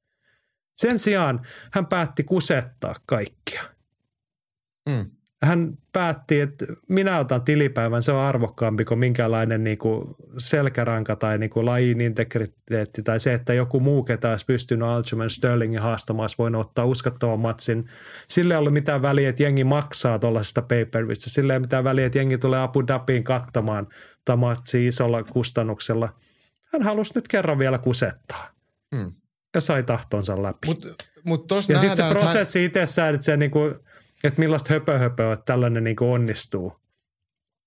ja sitten hän on niin kuin, sehän oli sitten ennen matsia, hän ei ollut niin kuin, siellä on ne tuomariviranomaiset sitten pukukopissa valvomassa, niin oli käynyt selväksi, että hän ei esimerkiksi lämmitellyt juuri mitenkään. Niin kertoo, että missä kunnossa hän tulee matsiin. Mm. Ja hän oli ottelu tuomarille Mark Goddardille sanonut ne matsit, että hänen olkapäänsä todennäköisesti menee sijoilta, että älä keskeytä, anna hänelle sauma. Niin tässäkään kohtaa ei sitten niinku – todettu, että no tätä tämä nyt on, it is what it is. Jos Dillasella olisi ollut yhtään järkeä, niin no A, hän ei sotellut, mutta hän ihan selkeästi tarvitsee rahaa. Näitä saumoja ei hänelle enää tule. Ja tämä oli niinku periaatteessa niinku viimeinen mahdollisuus. Mutta mut jos hänellä olisi ollut niinku peliäly niinku tässäkin tilanteessa, niin olisi kannattanut pitää turpansa kiinni myös jälkikäteen, eikä ruveta selittelemään – koska nythän se, se kääntyy niin kuin päällä Sitten olisi voinut vaan sanoa vittu, että lähti käsi irti paikalta. Että, että se on ehkä ollut joskus kipeä tai jotain, mutta en mä tajunnut, että se on tässä kunnossa. Tai, tai se tapahtuu vasta nyt. Sitten sit taas vaan painettu niin kuin villasella, että joo, että vapaa-ottelussa tapahtuu tällaisia, että paikat menee paskaksi. Ei mitään, jatketaan eteenpäin. Et nyt kun hän lähti selittelemään ja hän, hän itse asiassa osoittikin oman idioottimaisuutensa ja käytöksensä kaikki ongelmat tosi räikeästi, niin, niin se oli hu- tyhmästi tehty. Joo, Petri kysyi, että mitä hittoa ne siellä lääkärin tarkastuksessa oikein tarkistaa, kun Dillashow pääsi siitä läpi. No eihän ne oikeasti mitään tarkista. Ne mittaa pulssin noin niin kuin keskimäärin ja varmaan verenpaineen ja niin, katsoo, siis, että silmät niin. ei harita liikaa. No siis ne katsoo semmoisia hengenvaarallisia asioita, missä voi olla vaikka jotain just niin kuin sykkeen epänormaalia käytöstä, käy, käyttäytymistä ja verenpainetta, just että ei ole vaikka mitään tarttuvia tauteja, koska ne on niin kuin oikeasti tärkeitä. Et se, että jos jollain on joku olkapää paskana, niin mitä väliä? Et, ja sitä aika helppo peitellä. Että et, eihän ne nyt rupea tekemään sulle mitään sellaista niin kuin fyysistä suorituskukytestiä, että teet monta punnerusta menee ja teet pari leukaa ja osaatko solmia kengännauhat. Että et tuossa on kuitenkin tärkeää on se, että ottelijat on semmoista kunnossa, että, että he eivät itse joudu niin kuin, ei tapahdu mitään sille oikeasti fataalia ja – eikä tarvita toisienkaan mitään veren Pitäisikö siinä olla lääkäri, lääkäri ennen? Pitäisi olla, siis voisi olla joku, ei tarvitse olla kova, että joku semmoinen tusinataso, riittävän iso ukko, että otappa ton kanssa viisi minuuttia tuossa vähän painia ja sparria. Katsellaan, mm. onko sen jälkeen, onko se kunnossa. Joo. niin tota, tämmöinen pieni kontrolli siihen, että tuppa DJ näyttämään, miten tuo sun vasen käsi toimii. Mutta mut, tosiaan ne on niin helposti kierrettävissä kaikki vammat tollaset, että tarkoitan niin kierrättävissä, että se ei paljastu. Että et jos sun käsi on paikallaan, niin ei se nyt, niin kuin, kyllä sä saat sen pysymään siinä paikallaan jossain lääkäritarkastuksessa. Mun mielestä niin se lääkärin haukkuminen, että mitä sä oot siellä tehnyt, niin se on siinä mielessä väärää, koska lääkäri on todennäköisesti tehnyt ne asiat, mitä, mitä komissiot kyllä, kyllä. ja kaikki säännöt vaatii, että, että mitään hengenvaaraa ei ole. Ja ne asiat, mitä hänen niin kun, työkalupakissaan siinä on ne ylipäätään tehtävissä. Mm. Niin kyllä se niin kuin ainoa ongelma ja vika tässä on, että niin kuin ihan oikeasti ollaan kusetettu nyt koko muuta porukkaa, kun maksavaa yleisöä ennen kaikkea. Mielenkiintoinen näkökulma on Petri Metsämaalle, jota kyllä itsekin mietin jo lauantai-iltana, kun tämä kävi ilmi, niin Mielenkiintoista on vedonlyönnin kannalta tuo Dillashawn olkapää. Ketkä kaikki tiesi etukäteen? Olisi vaikuttanut kertomin valtavasti, jos kunto olisi ollut yleisesti tiedossa. Sisäpiirin tieto näissä on todella arvokasta.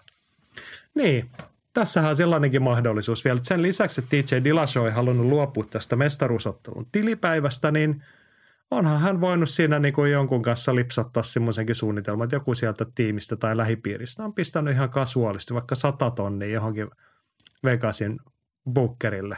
Niin. Aljamain Sterlingin voitolle. Todettu, että ei vittu mitään saumaa voittaa. Otetaan no edes rahat tosti Niin. Kyllä, Ja siinä kuitenkin puhutaan matsi, jossa oli tasaiset kertoimet. näinpä, näinpä.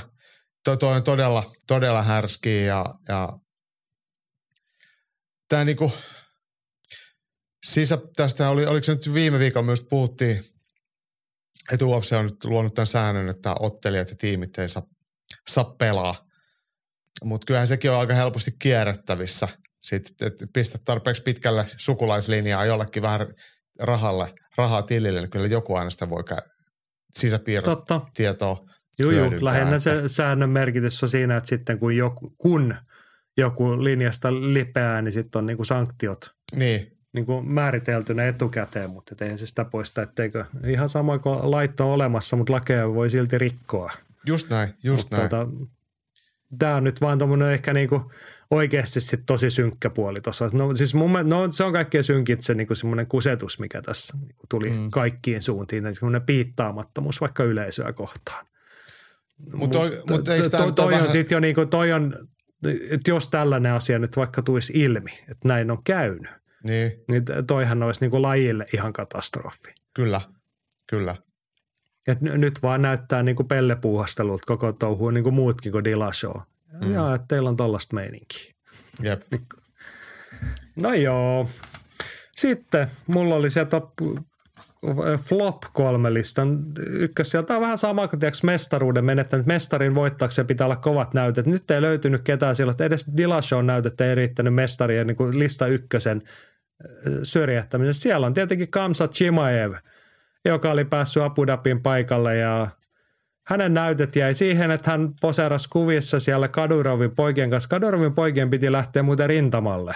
Kuuliko sellaista juttua? Kyllä mä näin sen kuvankin, missä ne oli ollut, ja nehän oli tuon ukrainalaisia sotavankeja tuliaiseksi sisälleen. Kyllä, kyllä se näytti ihan niin kuin melkein sille rintamaolosuhteet ja niin kuin melkein aidolta. Mutta jotenkin he oli sitten, he oli ehkä viikon he kävi antaa näytöt rintamalle toi sotavangi ja sitten he oli lähtenyt Abu Dhabi lomalle. Joo, Niin se on mun mielestä ihan reilu meininki, että ei tarvitse silleen hirveästi olla. Mutta he oli Kamsat Chimaevin kanssa siellä poseeraamassa ja sitten tota noin, saatiin siihen sitten vielä joku tappelu päälle. Kamsat Chimaev kunnioitti Islam Mahachevin mestaruutta silleen, että hän meni rähisemään sinne.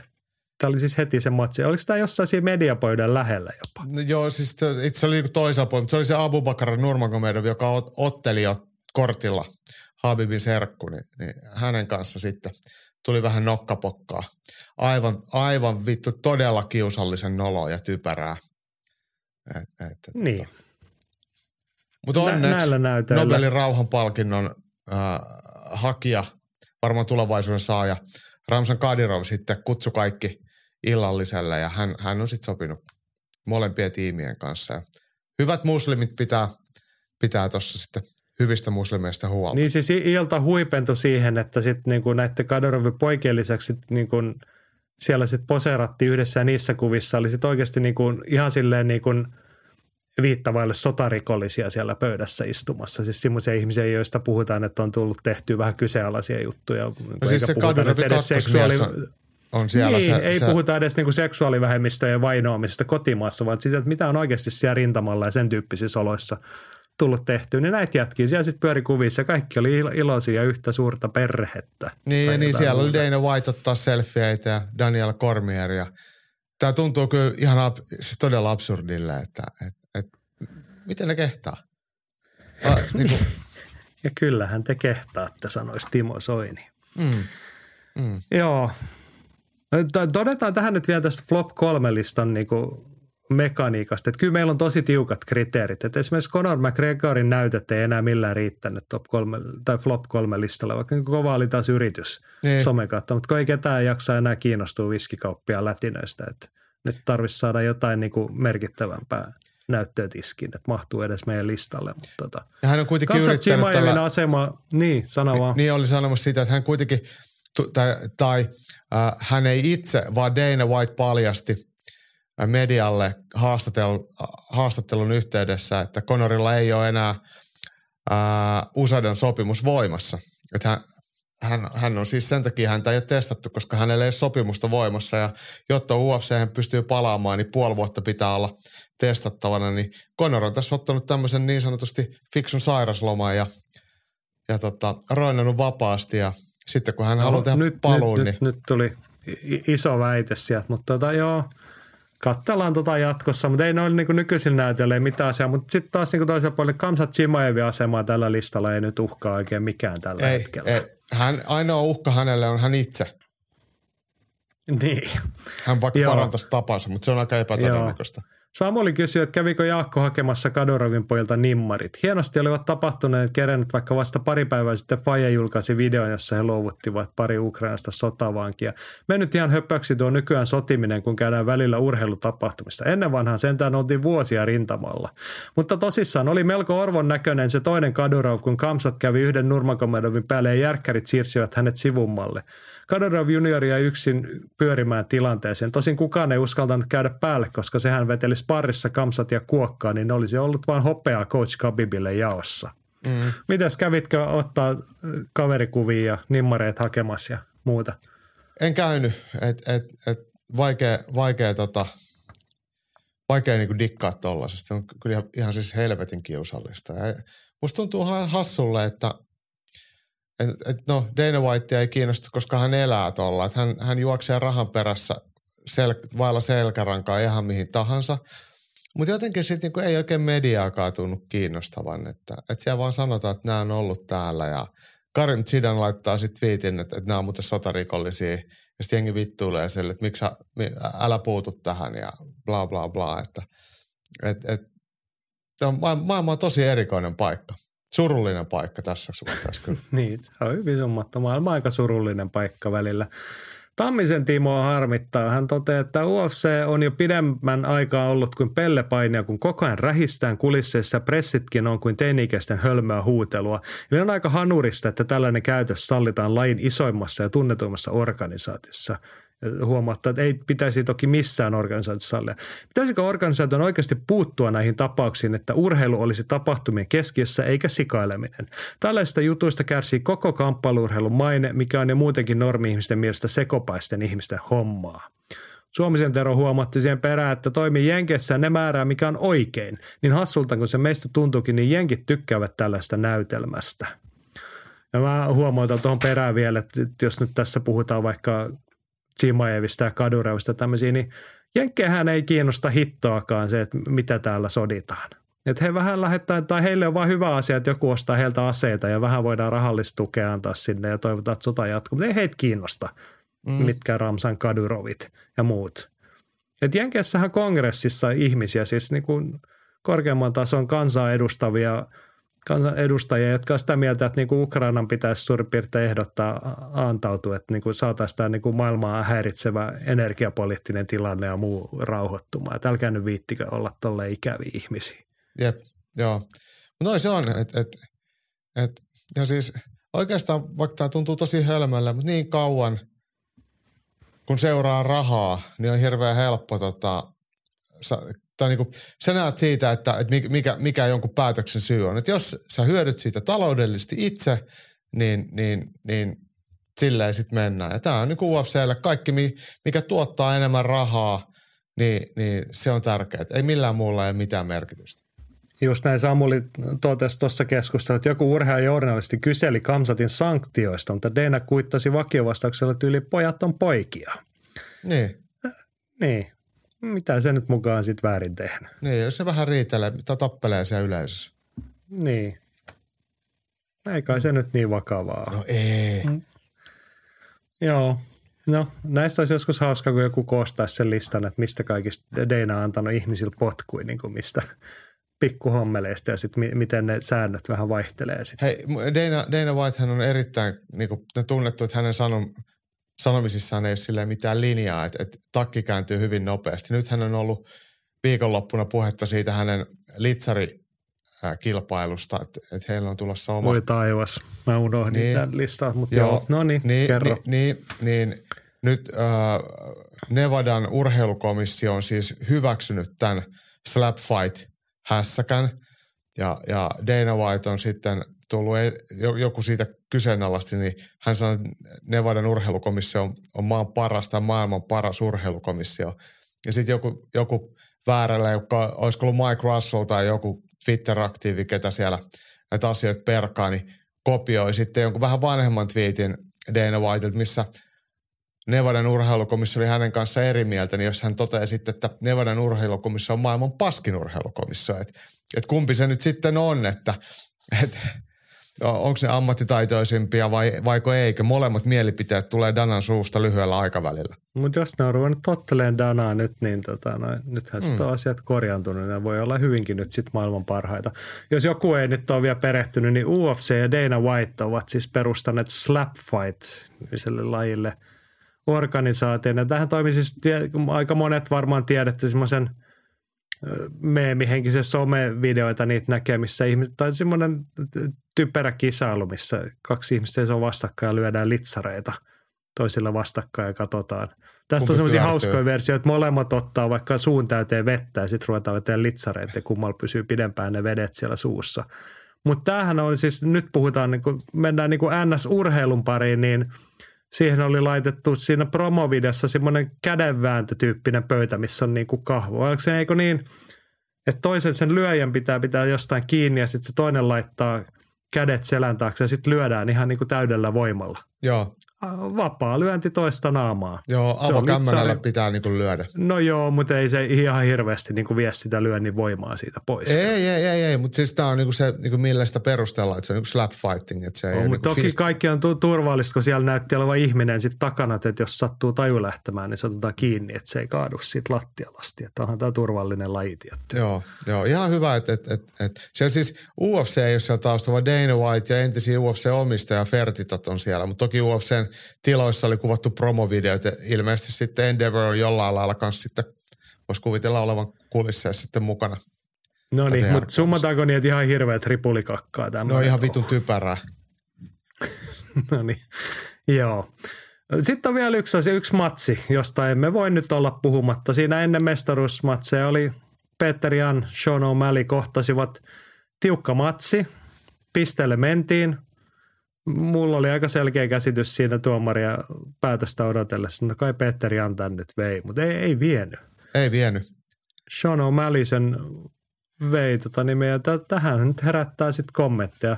Markus Järstedt, että jäi paha maku suuhun O'Malley Jan ottelun tuloksesta.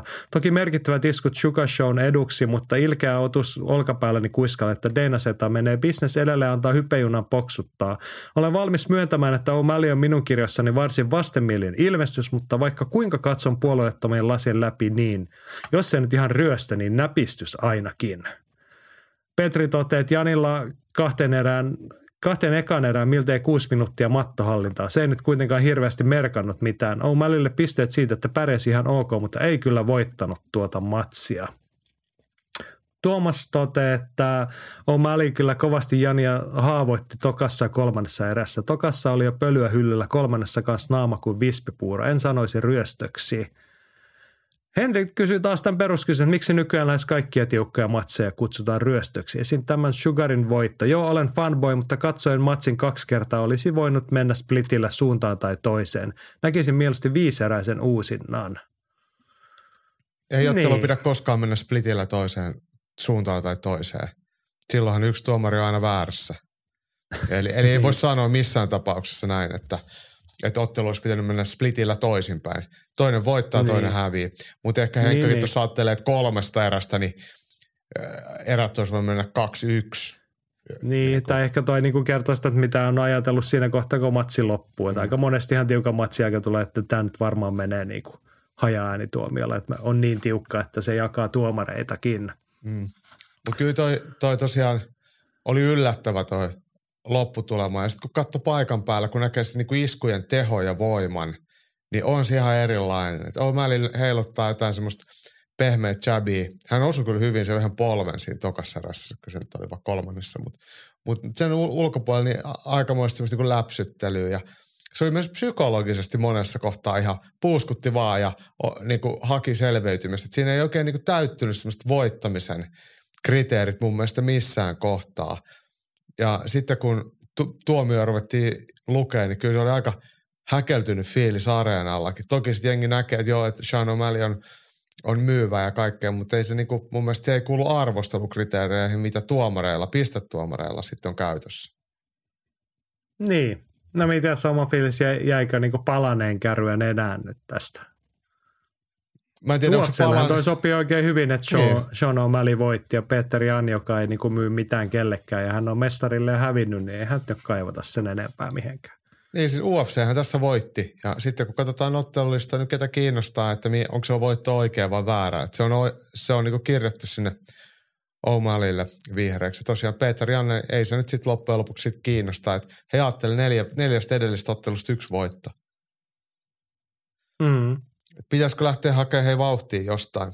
Mutta siis Jan otteli mielestäni muuten vähän huonosti, vähän jopa ylimielisesti ja silleen, että, että hän on tosi, tosi hyvin ottanut. Esimerkiksi vaikka Cory Sandhagenia vastaan vuosi sitten. Todella semmoinen maltillinen ja järkevä ja tarkka ja silppuu pikkuhiljaa toista. Niin nythän toi näytti vähän sille, että Janne ei oikein niinku, se vaan vähän ve- veteli menemään, että ihan kuin sitä ei olisi kiinnostanut. Mutta silti hän teki kuitenkin mielestäni enemmän mitä Sean O'Malley, mutta mutta tota, joo, tällaista on.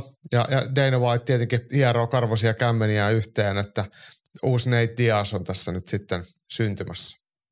Joo, mulla tuli tästä nyt mieleen viime viikon keskustelu tässä Tammisen Timo, kun heitti sen pallon, että suosiiko nykyvapaattelun säännöt painioita, kun niin helpolla saadaan viety. Niin nythän tämä meni silleen päinvastoin, että tota, kuten tuossa joku totesi, että kahteen eka erään melkein kuusi minuuttia mattokontrollia. Hy- hyvät kaadot, pitkät painipätkät, mutta sitten jos siellä erässä oli kova osuma, niin säännöthän sanoi, että ensisijainen kriteeri on effective striking And grappling. ja, niin. Ja ennen kaikkea niin kuin striking edelle, että jos sitä yhtään tarpeeksi, niin se menee aina sen grapplingin ja painimisen edelle.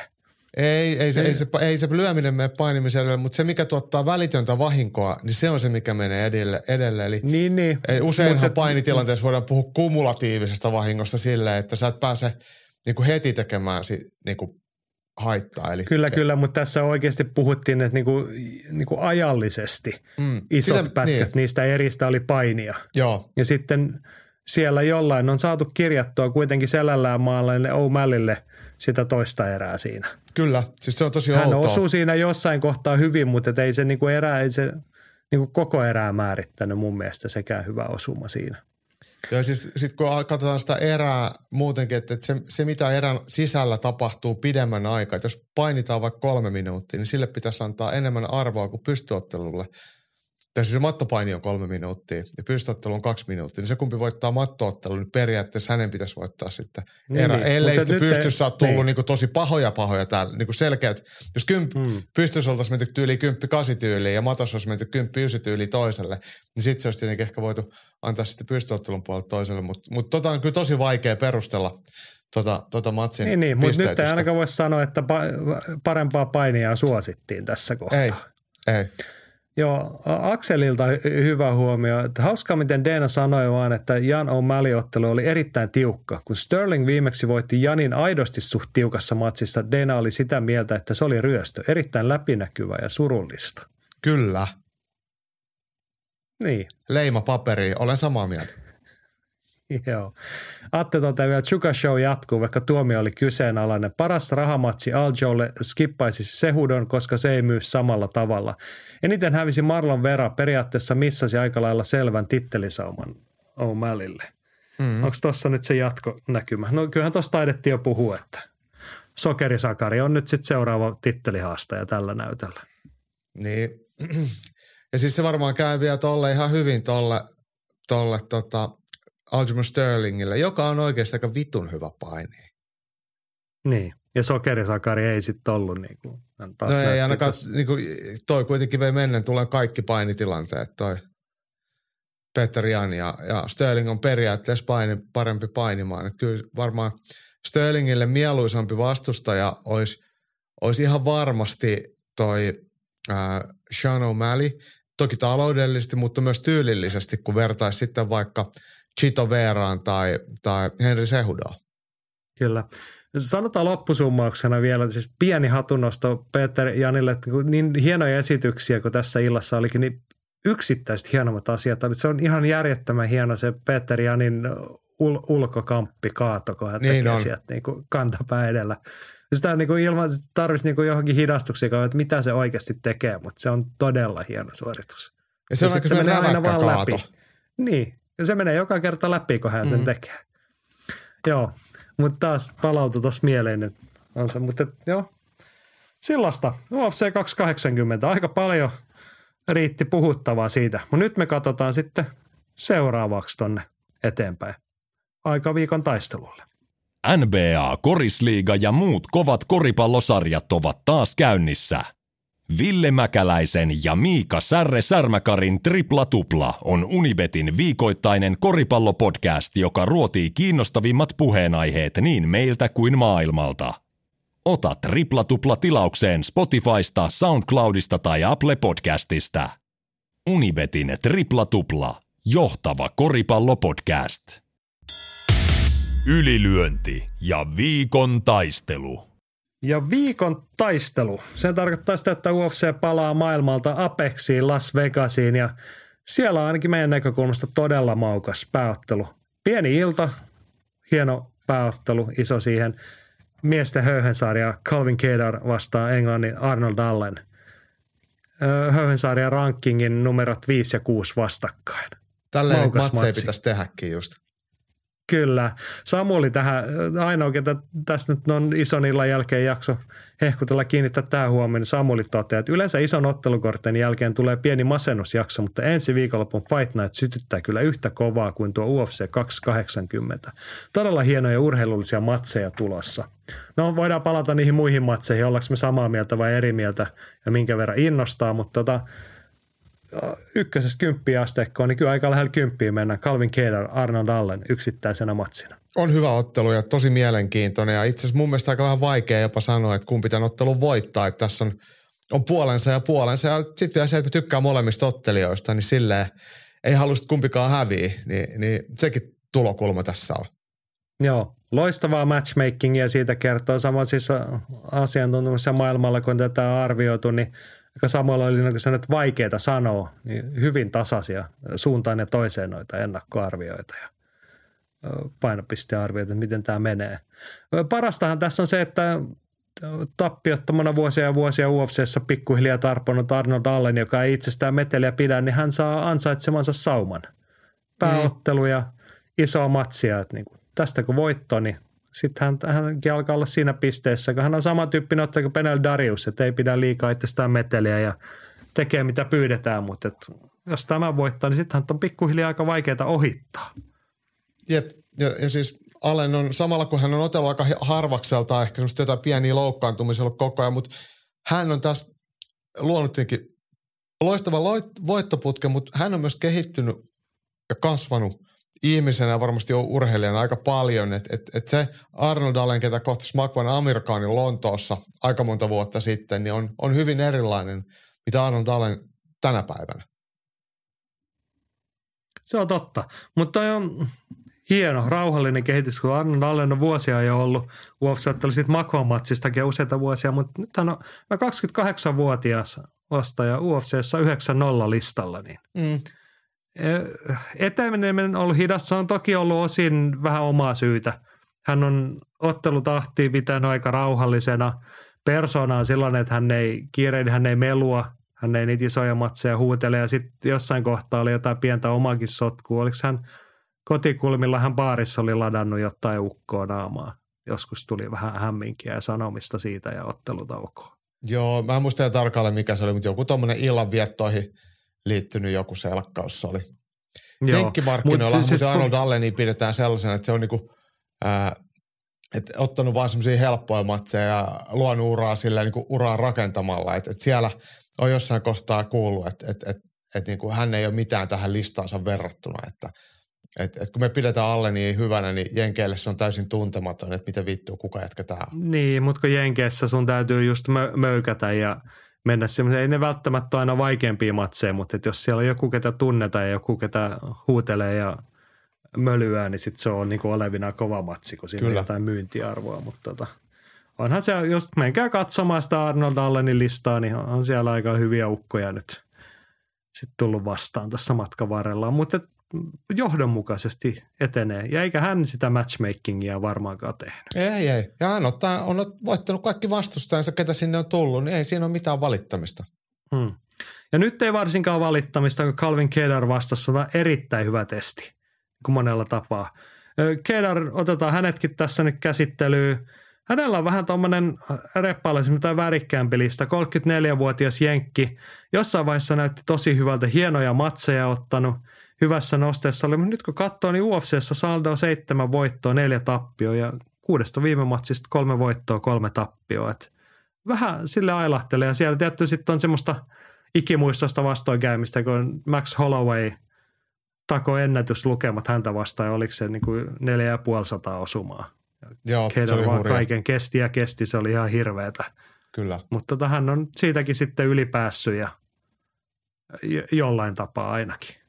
Joo, ja siis edellinen ottelu hän on tappio Josh Emmettiä vastaan, mikä on hajaäänillä. Mä olin kyllä sitä mieltä, että Cater olisi sen voittanut, mutta mut silti punaisena se tuli kuitenkin listaan, että tappio alla hän tähän tulee, mutta mut, e- ehkä Sitä se ennen lailla- Holloway-tappion jälkeen vakuuttava voitto Kika Chikatsesta mm. silleen, että niin kuin hän osoitti, että on niin kuin jollain tasolla entisellään, että ei Jep. niin pahoja arpia siitä jäänyt, mutta että, tota, mielenkiintoisessa tilanteessa hänkin. Miten sä ajattelet, Keiner, se vähän yllätti että 34-vuotias ukko, vaikka Joo. hän niin pitkä vuosissa ollut, mutta että kun nyt niitä takaiskuja on tullut ja notkahduksia, niin onko hänellä vielä aineksia uuteen nosteeseen vai onko hän nyt vaan niin kuin sen Sallenille hyvä gatekeeper-tyyppinen testi tähän kohtaan? Voiko hän itse vielä yltää johonkin korkeammalle?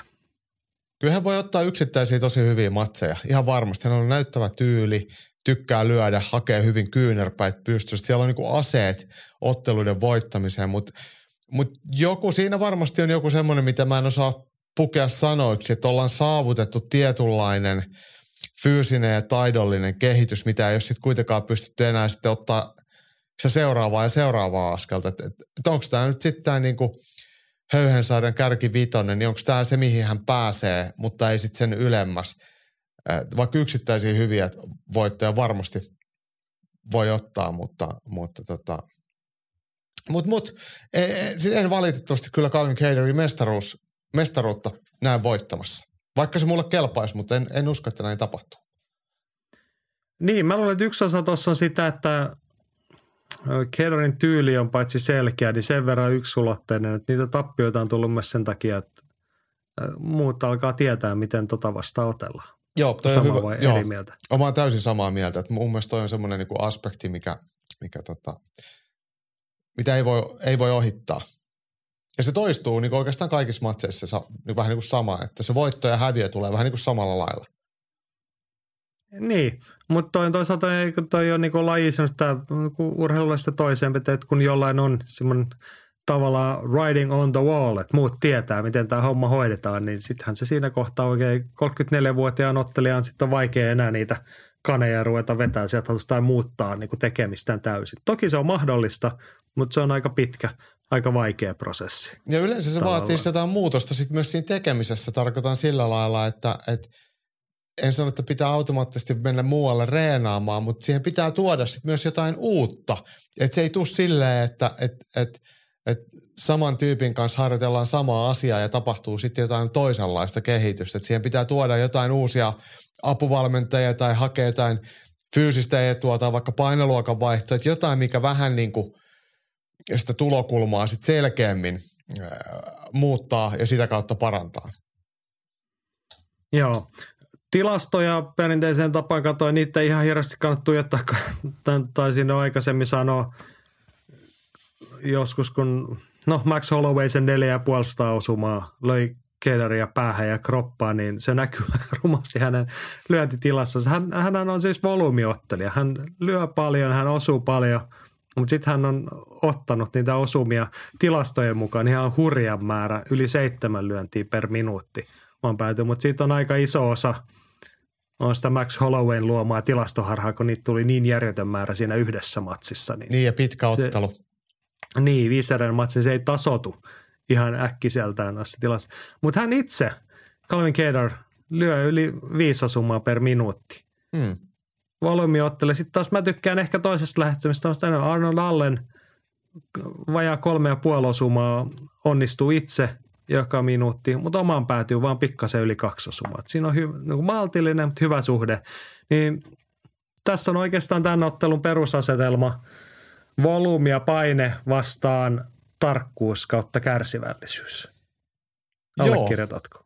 allekirjoitan. Ja sitten sit oikeastaan mun mielestä pitää vähän niin kuin miettiä sitä silleen, että Arnold Allenin tyyli on, hän ei kuitenkaan muista niin vastaiskiä silleen varsinaisesti, toinen tulee ja hän lyö sitten yksittäisiä kovia vastaan ja toinen nukkuu, vaan Arnold Allen enemmänkin antaa toisen vähän niin kuin tehdä ja väsyä ja sitten pikkuhiljaa hän sitten korjailee sieltä sitten niitä voittoja, pieniä voittoja, tilannevoittoja ja sitä kautta erävoittoa. Että et se ei ole sellainen, että hän antaa toisen tulla ja sitten katsoo yhden paikan ja lyö toisen unille. Että hän ei ole mikään yhden lyönnin tyrmää. Ja, niin tässä on oikeastaan se, se että miten, että Calvin Keider todistetusti jaksaa aika hyvin pitää sitä prässiä yllä, että et milloin se Arnold Allenin paikka voittaa se erä sitten tulee. Että jos hän jää silleen vähän niin kuin kyttäilee liikaa ja huolehtii, että omissa ei soi, niin sitten hän ei myöskään voita sitä erää, koska Cater kyllä pitää sitä samaa tempoa kohtuullisen hyvin. Että et, et se on silleen niin kuin, Allenin pitää päästä pois siitä ihan omasta leipälajistaan, jotta hän eriä voittaa. Että hän ei saa olla liian siellä niin kuin miten niin kuin rimaa hipoen voittaa sitä erää, koska Caterin vastaan se ei riitä. Niin, toi on mielenkiintoinen kysymys. Niin toisaalta Kerr osaa olla hetkittäin tarkka, huolellinen ottelija. Toisaalta hän ei sitten taas, hän ei hirveän hyvällä prosentilla, vaikka hän paineistaa, niin hänen osumatarkkuutensa alle 40 prosenttia. Mm. Eikä musta, ei mulle Allennista ole sellaista mielikuvaa, että hän olisi niin kuin millään tapaa passiivinen ottelija. Ei, hän, ei, hän, hän niin kuin enemmänkin mutta... hakee huolella ne niin. paikat, milloin. Että ei, hän ei ole sillä tavalla, että hän löysi koko ajan vastaan. Että jos se ei ole paikka, niin hän niin kuin liikkuu alta pois. Se, toi on just se, hän, mitä mä tarkoitan. Mielellään hän myöskin, hän ei pelkästään liiku alta pois, vaan hän niin kuin hakee sitä paikkaa. Hän yrittää saada vastustajaa liikkumaan vaikka hänen vasemman käden puolelleen. Mm, mm. Hän on siis vasuri, joka on hänen suurin etunsa tähän matsiin. Niin, niin. Minkä verran sanot tolle päin? Siis Kedar vähän isompi, vähän ulottuvampi. Pystyy, pystyykö sitä käyttämään Arnold Allenia vastaan? Ei ole helppoa osua. Saako siitä etua sitten taas Arnold Allen vasuri vastaan oikea tässä? Niin. Tilastollisesti ainakin saa, mutta mut Calvin Cater mielestäni ihan hyvin ottaa, ot, ottaa niinku vasenkätistä vastaan. Sitten hänellä on ihan hyvä myös takajalan potku, mikä on tosi tärkeä silloin, kun, kun otellaan eri päin. Että on sitten vasenjalkainen tai vase, oikea jalka, niin se takajalka, niin se on semmoinen merkittävä ase, mitä pitäisi osata ja pystyä käyttämään. Oikeastaan mun mielestä tämä on niiden lyöntien ohella semmoinen, mikä, minkä pitäisi sitten näkyä molempien pelissä. Että sitä pitäisi osata ja uskaltaa käyttää. Niin sillä voi sitten sen pystyottelussa tehdä semmoista vähän kuin rahaa pankki, että potkii kovaa sinne käsivarsille ja keskivartaloon. No mitäs vähän tästä puhuttiin ennakkoon, että me ollaan molemmat innoissaan. Mm.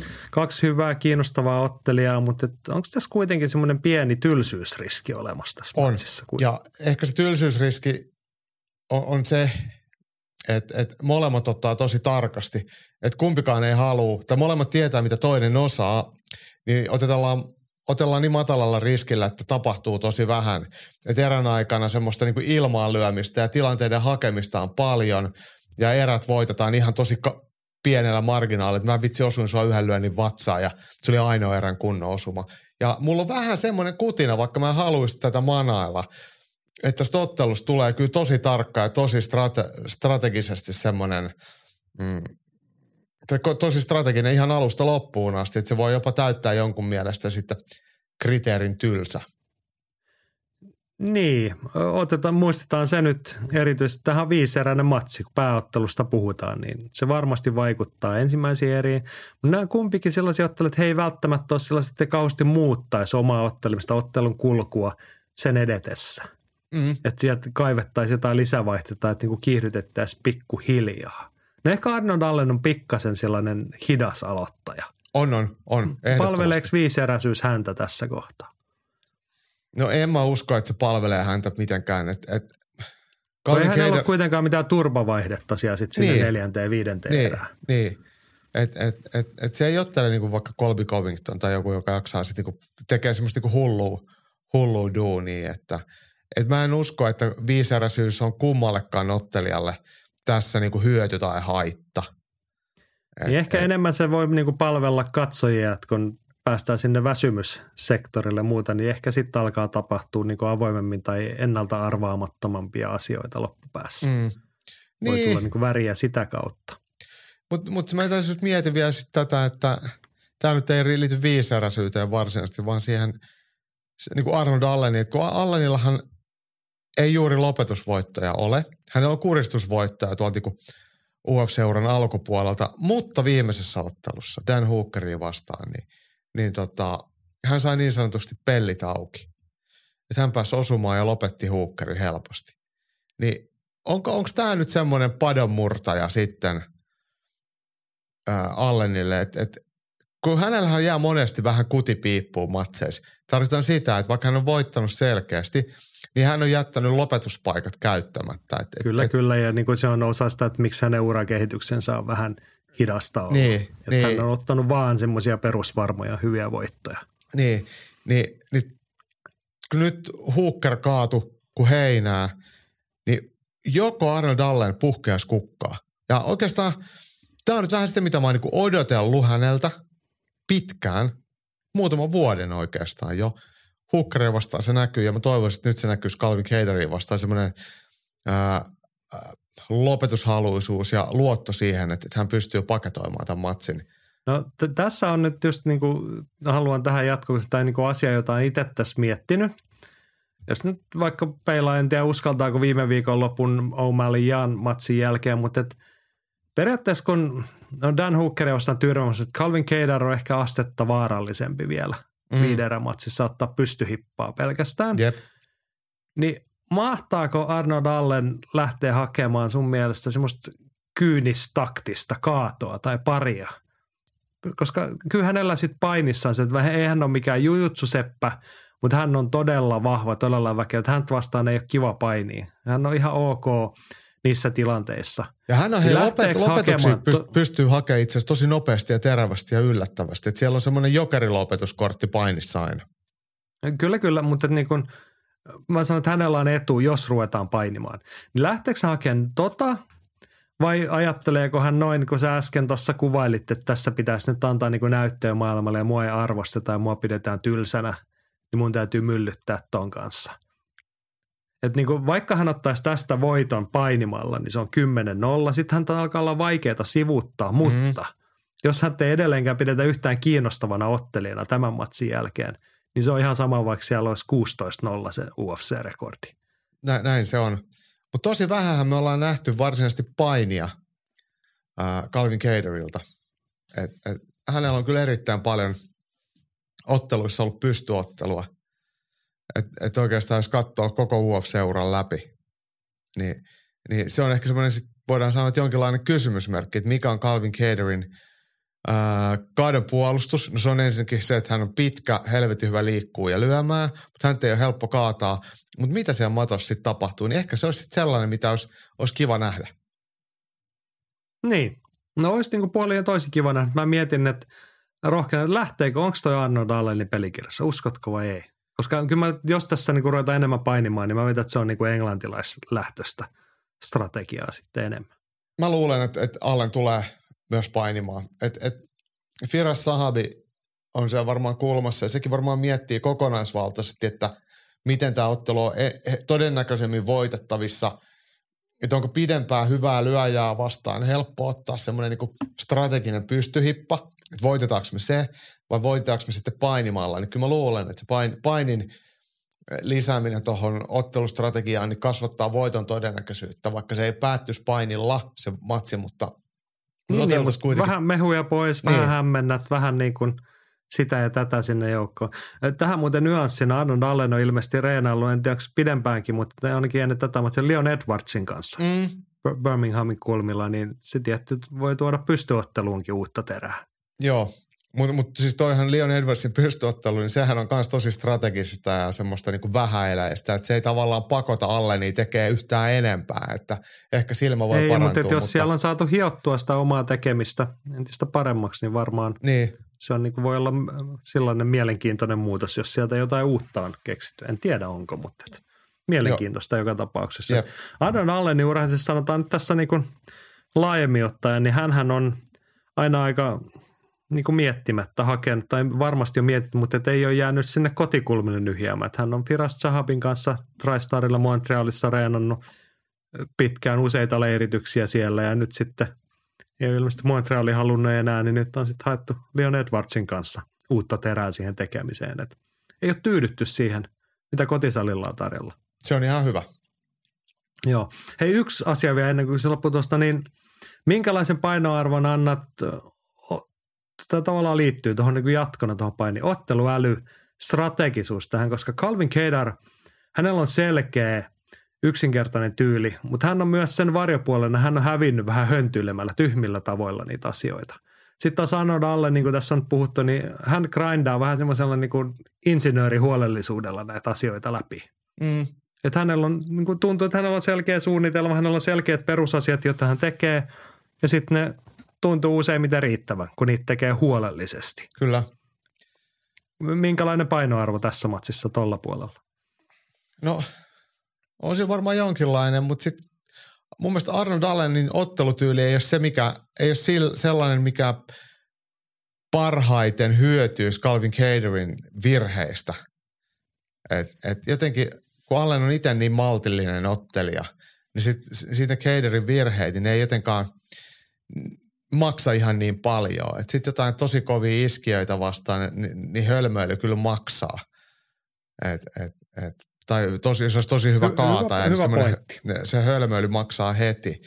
Et, et toi Allenin – suorittaminen on niin kuin kokonaisvaltaista, viiden minuutin erästä viisi minuuttia huolellista, eikä semmoista, että ottaa jotain ja sitten yhtäkkiä räjäytetään semmoisia niin isoja siirtoja, niin, niin, niin se ehkä ei sitten, niin kuin Calvin Keiden voi otella mun mielestä aika turvallisesti pelkäämättä omalla tyylillään tämän matsin.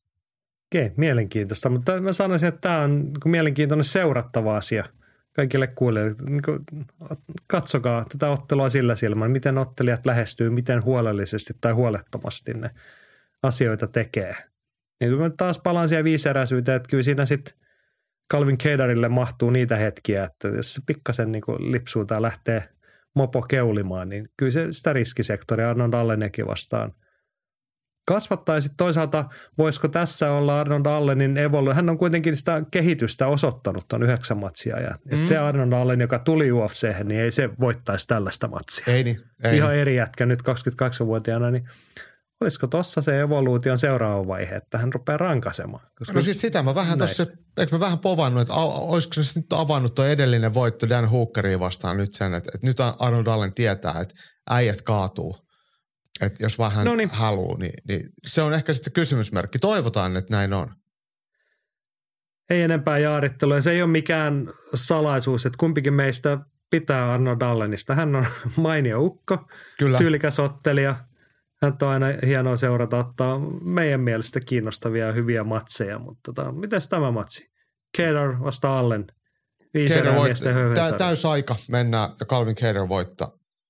Oho, en olisi odottanut sulta tota. No, mutta en mä voi niinku kiistää etenkään sitä, niinku, että hän, on otellut vaan isompia matseja, parempia matseja ja hän on vähän isompi, niin Eli mulla, sä mulla kokemu- kokemusedun Anna tähän ko- kyllä. myös. Joo. Okei, otetaanko me pitkästä aikaa perinteinen piispamunkki tähän, koska mä otan nyt ihan periaatteessa, että mä oon Arno Dallenin junassa, koska olen siellä ollut vuosien alusta lähtien. Mä oon vähän kuin Korhosen Atte ja Islamin juna, niin mä tuun sieltä raiteella perässä vähän pienemmällä junalla. Niin. Mä ihan hirveästi tykkään Arno Dallenista. Mä vaan pelkään, että tämä matsi lipeä häneltä.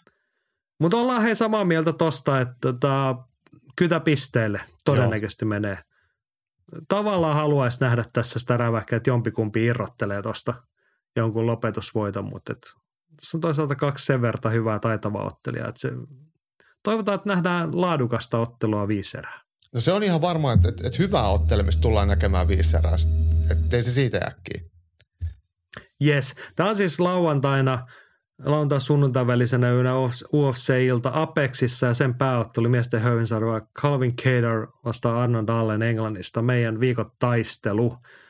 Pienempää iltaa pukkaa, mutta kyllä sieltä nostot löytyy myös. Samoilla oli sitä mieltä, että hyvä kortti. Mä en ole ihan hirveästi jaksa onnistu, kun siellä on vähän tämmöisiä puolivillaisia ukkoja nyt, että silleen, että, ja jotka ei ole välttämättä mihinkään menossa, kuten nämä pääottelijat. Mutta sä olit löytänyt mielenkiintoisen nosto omaksi tärpiksi sieltä. Joo. Mitäs siellä on muuta tarjolla? Miesten raskasta sarjaa ilmeisesti pääkortilla on Valdo Cortes Acosta, Jared Vanderaa otteluparia. Cortes Acosta Dominikaanista tasavallasta, tosiaan raskassarjalainen ammattinyrkkeily taustalla, tullut vapaaottelu ja hän kontenderista kotiutti itselleen soppari ja nyt sitten UFC-debyytissä. Ja Vanderaa edustaa tätä erittäin heikkoa raskasta sarjaa neljän tappion putki alla, niin tästä tulee tyrmäysvoitto UFC-debutantille ja nimenomaan nyrkkeilyn puolelta. Ja ihan miehen kokeinen tämä Valdo Cortes Acosta, niin, niin tervetuloa. Joo. Ja ennakkosuosikkina lähtee asiantuntija-arvioissa tämä. Pistäkää nimi muistiin. Valdo Cordes Acosta, dominikaaninen tasavalta. Mm. Hänen edustamansa kansallisuus. Mä nostan isoja ukkoja. Tuohonkin. Sanotaan, mutta siis pakko sanoa tuosta äskeisestä matsista, että ihan sen takia hyvät nostit noin päin, koska Jared Wanderaa kuusi matsia UFCs, viisi tappiota, niin miksi hän on siellä edelleen? No nythän tämän jälkeen hän ei ole. Niin, lu- luulisin, että nyt sitten alkaa riittää. Mutta mä otan myös melkein yhtä isoja ukkoja, kevyttä raskasta sarjaa. Dustin Jacobi vastaan Khalil Roundtree. Tuossa on semmoinen niinku barnburnerin henki, rähinä takuuta. Vaikka kaksi aika värikästä ottelijaa. Khalil Roundtree hyvin parantanut otteitaan. Tuossa kertyi kaiken näköisiä tappioita UFC-uran tuohon. No ei nyt ihan alkupuolellekaan. No, no sinnekin – hän on ollut ailahteleva ottelija. Mm-hmm. Kaiken näköisiä, mutta nyt on kaksi hyvää voittoa. Modestas Pukauskasi vastaan, muistatko vuoden Ei, takaa? Älä puhu siitä. Se oli kamala. kamala. Saadaan edestäpäin polveen kauhea potku. Puhun nyt kuitenkin. Joo. Ei ole muuten Puka, onko Pukauskas, hän ottelee, tekikö hän jo Gates Warriorsin paluu vai tekikö hän vaan sopimuksen sinne? Hänellä itse asiassa on mun mielestä just buukattu matsi, avaanpa tästä tapologista, mitä, mitäs. Lee Chadwickia vastaan 4.11. Cage Warriors 45 Kyllä. tapahtumassa. Mutta polvi on saatu kuntoon, mutta se oli todella rujo. Mutta todella väkevä roundri. Ja nyt sitten keväällä Carl Robertsonia vastaan varta, sitten taas vartalo potkulla Joo. toisen erän alussa. Kaksi todella hienoa keskeytysvoittaa nyt alla. Kovat odotukset siitä, että Roundtree – jatkaa samalla tota, kehitysuralla tuosta noin, että värikästä matsia. Dustin Jacobi sitten taas, hän on, tota, hän on hävinnyt aiemmin urallaan sattunut kaikenlaisia vastoinkäymisiä ja potkunyrkkeilytausta ja muuta, mutta tota, UFC-urahan on mennyt silleen kivasti, että kun 2020 Contender Seriesistä on omannut sopimuksen, niin täällähän on sitten 1, 2, 3, 4, 5, kuusi voittoa ja yksi, yksi tasuri Ion Kutelabaa vastaan. Joo. Ja hyvä niin kehityskautta nyt katsoo tälle vuodelle kaksi voittoa keväällä Mihal Oleksejtsukia ja vastaan ja nyt kesällä äh, heinäkuussa Down Jungia vastaan tyrmäysvoitto ekassa erässä. Niin mm. Tämä on mun mielestä niillä on mielenkiintoisimpia matseja myös. On. Joo, haluatko nostaa jotain muuta tuolta vielä? esiin. No onhan siellä sitten tietenkin Andrei Arlovski. Luulisin, että se olisi voinut mennä erä, eläkkeelle, mutta, mutta hän ottaa vanhaa reenikaveria Marcos Rogerio de Limaa vastaan. Niin tämä matsi ei sitten taas kiinnosta kyllä yhtään, koska ei. Arlovski on vähän semmoinen puutunut ja paatunut aina kun on Rogerio de Lima, niin hän ei sitten taas ole kauhean hyvä ja hän Jep. on ihan liian pieni raskassa Ainoastaan Georgia Romandolice ottelee Phil Hossia vastaan. Siinä on semmoinen ihan – ok keskisarjan matsi. Mm. Siinä on ainekset myös mielenkiintoisia matsi. Tämä rähinään. Joo, tä, tässä illasta ehkä eniten kiinnittää huomioon, että täältä on niinku aika maukasta palaa pudonnut pois. Niin se Edson Barbosa vasta Ilja Toppuuria olisi ollut aika, niin aika mukava. Ja Marko Madseni piti otella täällä myös. Joo, mutta se on siirretty johonkin. Vai? Ei, ei, ei vaan vastusta. Eikö Klose, Tracker niin. Klose loukkaantui, se oli niin. Mutta mut Madsenilla on Grant Dawsonia vastaan ottelu sitten 5.11. Niin, se, se, olikin niin, että hänelle puukattiin uusi matsi tuohon heti. Se on kiva, että hänet saadaan tosi toimi.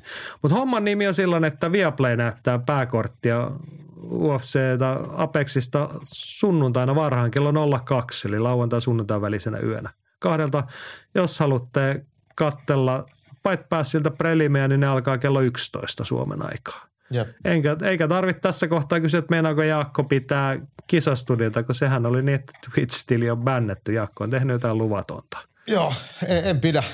En pidä. Mä vietän sitten sairaslomaa. Niin. Ehkä se on sullekin ihan ok, että huilaat välillä. Niin on, niin on. Joo.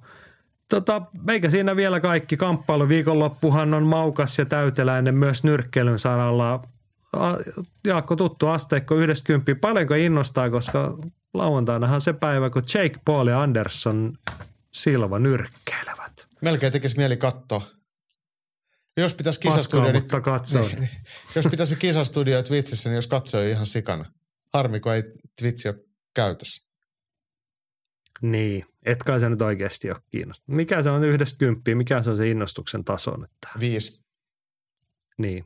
Paljonko siitä on niin kuin Anderson Silva ja paljon siitä Viisi. Jake, kuitenkin niin kuin tappiot on Jake Paul. Mutta hei, siis mä, mä oon muuttanut mun asennoitumista Jake Paulin, koska, koska tota, hän on kiusannut Dana Whitea oikeilla asioilla. Niin, niin si- siitä arvostan. Joo. Juuri luin tässä tuoretta uutista The MacLife-sivustolta, että tämä matsi saattaa olla vaarassa, että Arizonan siellä ei urheilukomissio, vaan se on Department of Gaming, joka sanktioi tällaista, niin tota, Anderson Silva ei ole kusettanut, vaan hän on kertonut jossain julkisesti, että hänet oli tyrmätty reenileirillä jossain kohtaa, niin nyt sitten sanktioiva taho tutkii tätä asiaa, että vaikka hän antaa Silvalle otteluluvan. Niin, no eiköhän ne anna. Joo, toi on muuten todella harvinaista, että on tullut sanottu. Ja vielä viitannut niin kuin viimeisessä sparritreenissä. Joo, joo. Joo. Siis todella erikoista. Että mä siis en muista, että kukaan olisi ikinä tunnistanut. Joskus on niin kuin jälkikäteen sitten tulee, joskus on näitä puheita ollut, että se, se on niin kuin tyrmätty, tai että sillä on tämmöistä alla tai sattunut sitä tai tätä, mutta että sä menet itse sanomaan. Niin, niin, niin. En, en mä tiedä siis mikä, mikä, mikä tossa on nyt se juttu, mutta ihan, ihan sama. No joo, mutta tämähän ei ole pelkästään siis nyrkkeilyssä. Me joskus ollaan moitittu, että rakennetaan vaan niinku yhden matsin varaan näitä iltamia, niin tässähän ei ole ollenkaan siitä kyse, vaan tota, tässä on toinen päämatsi on vähintään yhtä kiinnostavaa. Mitä ykkösestä kymppiin pistät siitä, että Uriah Hall on nyrkkeilemässä toisessa pääottelussa? No mä en oikein koskaan jaksanut se UFC-matseekaan katsoa, niin en, en kyllä nyrkkeilymatseekaan. Eli kasin verran. No kasin verran joo. Varsinkin kun Joo. vastustaja on joku huippurheilija. On. Hänellä Mm. on vastassa siis Livion Bell. Hän on jenkkifutari. Oikein kovan tason jenkkifutari. Tota, ei toki tällä hetkellä, nyt se on, hänellä taisi olla jotain pieniä sellaisia muita ongelmia, että hän ei ole tota, Okei. Okay. saanut. Mutta Livion Bell, se on aina hyvä merkki, kun heittomerkki etunimessä, niin se kertoo siitä, että kova. Mutta tota, ihan ohuesti kiinnostaa se, että niinku lyödäänkö hän miten pahasti päähän vai osaako hän niinku myös. Nämähän monesti jenkkifutarit on hyvin lahjakkaita urheilijoita. Jep. Toki se usein liittyy vaikka juoksemiseen tai tämmöiseen niinku Hyppäämiseen.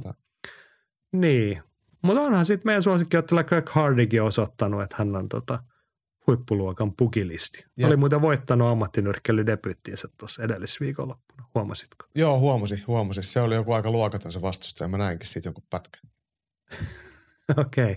En tiedä vastustaisi mitään muuta kuin, että se oli tyrmäysvoitto. Mm. Ja sittenhän täältä löytyy tällainenkin, tämä oli muuten Masan nosto somekanavissa, taisi olla jopa Masan viikon kamppailu. Dr. Mike nyrkkeilee. Hänellä on vastassa Chris Avila. Dr. Mike on siis joku tämmöinen, siis ihan oikea lääkäri, joka on noussut maailman maineeseen some lääkärinä, tekee jotain YouTube-videoita ja hän on jonkun matsin nyrkkeillyt tässä nyt jo aikaisemminkin. Okei, okay, okei. Okay. Ja Chris Avila on mun mielestä, eikö hän on vapaaottelija? On muun muassa Pellattorista Joo. jossain otellut. Kova kamaa täällä on he nyt oikeasti tarjolla. Sitten sittenhän on se joku yksi oikeakin nyrkkeilyottelu. Oliko? Ketä sellaiset sitten? En mä tiedä. Se on jotain ihan ho, ho, pikkuukkoa jotain sekoilee. Okei. Okay. Mutta tota, ei olla nyt edes sel- siis tämä on pay-per-view-ilta ja varmaan myy mm. ihan valtavasti. Vähintään saman verran kuin Roppen matsi oli myynyt pay-per-viewn. Eikö siinä ollut aika hurjia lukemia? 75 000 oli, oli ollut PPV-lukema. Aika vähän. Siinä nähtiin kyllä, että et, et, kyllä toi markkina noille PPVlle, niin se vaatii, tai sitä tarjontaa on niin paljon kuitenkin, että et, edes pelkällä Deontay Wilderin nimellä niin ei, ei myyty. Et, et ketään ei kiinnostanut se ottelu Robbea vastaan ja sitä ei sitten juuri ostettu. Niin, se taisi olla niin, että Deontay Wilderilla oli 20 milli takuuliksa, niin ihan 75 000 pay-per-view-myynnillä ei ihan kuitata sitä laskua Ei, vielä. ei. Joo, mutta hei, palataan tuo Jake Paul, Anderson Silva. Kumpi voittaa? Jake Paul. Mutta Anderson Silvahan on sun ikiaikainen suosikki. Niin Mitä on, sä noin niin voit on. sanoa? Nuori ja lupaava. Hän on kuitenkin vasta 47-vuotias. Niin. Kyllä mä jotenkin veikkaan, että Jake Paul voittaa. Se jotenkin vähän sattuu kuulla tämmöinen No asia niin, sanottuna niin. ääneen. Korvat vuotaa verta. Joo. No, tota, toivotaan tsemppiä Jake Paulille, koska hän ehkä tarvitsisi tästä nyt onnistumista ja rahaa, koska onko kuullut, että hän on joutumassa oikeuteen? Joo, Eddie Hearnia vastaan, eikö se ollut tää? Joo, Jake Paulhan meni tällaista sanomaan, kun tässä on ollut näitä matseja, oliko Amanda Serrano, Katie Taylor ja sitten Usuk Joshua matsi, niin hän aika suoraan sanoi, että hän syytti tätä yhtä nimenomaista tuomaria, nämä oli Hernin illoissa, että nämä on niin fiksattuja nämä Mm. matsit, ennalta sovittuja. No sehän nyt sitten päätyi niin, että Eddie Hearn ja tämä tuomari nimeltä Glenn Feldman, niin he on nostanut syytteen Jake Paulia vastaan kunnianloukkauksesta Joo. ja perättämistä väitteistä. Siinä oli tämmöinen vaatimaton sadan miljoonan hintalappu laitettu näillä syytteillä. Ollut kova syytä. Joo, mutta se, se onhan toi aika raju syyte sillä On- tavalla. on, on, sit on kuitenkin se puhutaan oikeasti. ammattituomarista, niin Joo, joo. se on hyvä, että joku näihin joskus tarttuu. Niin. En mä nyt välttämättä toivo, että Jake Paul joutuu 100 milliä tosta maksamaan, mutta tota, Niin ainakaan noille Ehkä- kahdelle. niin. Mutta no en mä tiedä, ehkä siis no, kyllä mä sille tuomarille, se on, että jos niinku oikeasti todetaan, että toi nyt vaan puhuu lämpimikseen, niin sit, Mm. mm. musta se on hyvä, että joku katsoo nämä kortit joskus. Totta kai, totta kai. Put your money where your mouth is, mm. sanotaan Amerikassa. Joo, terkkuja Jake Paulille, tsemppiä matsiin. En aio katsoa. Enkä edes tiedä, mistä se tulee. Fite.tv myy ainakin mielestäni. Okei, okay. no niin, kattokaa sieltä, jos haluatte. Mutta sitä se ei niin kuin, aika hyväkin nyrkkele tarvitse. Henkka tietenkin kertoo meille, mitä että viikonloppuna on ihana ja Jaakonkin yksi suosikkipokseksi itse maistor Vasili Lomachenko palaa kehään ja kohtaa Jamain Ortisin. Epäilen, että Vasil ottaa tyylikkään pistevoiton tai loppuerin TKO ja heti ensi vuoden alussa haastaa mestari Devin Heinin kaikista vöistä. Joo, Lomachenko on aika selkeänä ennakkosuosikkina. Siis Jamain Ortiz, hänellä on hieno lista, 16.01, Mhm. mm. mutta onko hänellä eväitä pärjätä? Ei. Ei. No niin, asiantuntijat Joo. on samaa mieltä. Tämä on Lomachenko Heini. No mites toi Lomachenko Devin Heini? No se olisi mielenkiintoinen, sillä? koska Heini on semmoinen vikkelä taitonyrkkeilijä. Että minkä, minkälaisella strategialla sitten Lomachenko siihen lähtee ja minkälaisilla siirroilla. Se kyllä kiinnostaisi tosi paljon. Okei. Okay. No niin, tällaista viikonloppuna tarjolla. Ja eikä siinä vielä kaikki, koska kotimaassakin nyrkkeellä. Henri huomauttaa myös, että Järvenpäässä nyrkkeellä lauantaina Alfa TV näyttää. Mielenkiintoinen Suomi-Suomi-matsi Janne Rantanen vastaan Marko Mononen ja pääottelussa Samuli Kärkkänettä uusina Jankirovia vastaan. Joo, Joo. meinaaks kattoo? No ainakaan mä en voi paikan päälle mennä, kun mä oon, on, on pöpö kourissa, mutta, mutta, mutta et sä sanonut, että Alfa TVltä sen näkee. Joo. Mä jotenkin luulen, että mä en vieläkään ensimmäistä kertaa viritä Alfa TVn taajuutta kyllä vastaanottimeeni, mutta tota, en mä nyt moiti, jos joku katsoo. Täällähän on siis Samuli Kärkkäinen tosiaan pääottelussa. Amin Nuri, Mika Mielonen ottelee. Ja sitten on mielenkiintoinen nuori nouseva nimi Anton Embulajev, joka on Suomeen edustanut, venäläistaustainen, mutta Suomeen edustanut nuorten arvokisoissa muun muassa. Joo. Ja sitten on tosiaan toi Henkan esiin nostama Janne Rantanen vastaan Marko Mononen. Suomi vastaan Suomi-matsi. Joo, Joo, joo, kiva. Että, siis Suomen ammattinyrkkeilyskene silleen, vaikka me ollaan vähän nyt oltu epäileväisiä, että missä on seuraava Robert Helenius tai Eddie Statli tai Eva Wallström. Näistä on pitkä matka sinne, mutta mut se, että näitä pikkuiltoja on ja ottelijat tekee debyyttejä ja luo uraansa, niin, niin se on oikeastaan ainoa keino, että niitä seuraavia Robbeja ja Eevoja ja Tatleja tulee. Niin, en tiedä potentiaalista, mutta erittäin positiivista se, että niin kun, oliko tämä Pro Boxing Team Finland, mikä se viran taho, siis Sillä on muun muassa Markus Lammi ja matchmakerina tausta Mika Ranta promottanut, mutta he järjestää iltoja. Niin, kyllä. Siis tää on, ei, ei siitä ole paljon, kun tämä Samuli Kärkkänen, Ami Nuri, Mika Mielonen, niin he on tiiviisti tässä otelussa, silleen kun kilpaurheilijan kuuluu. Että Mm.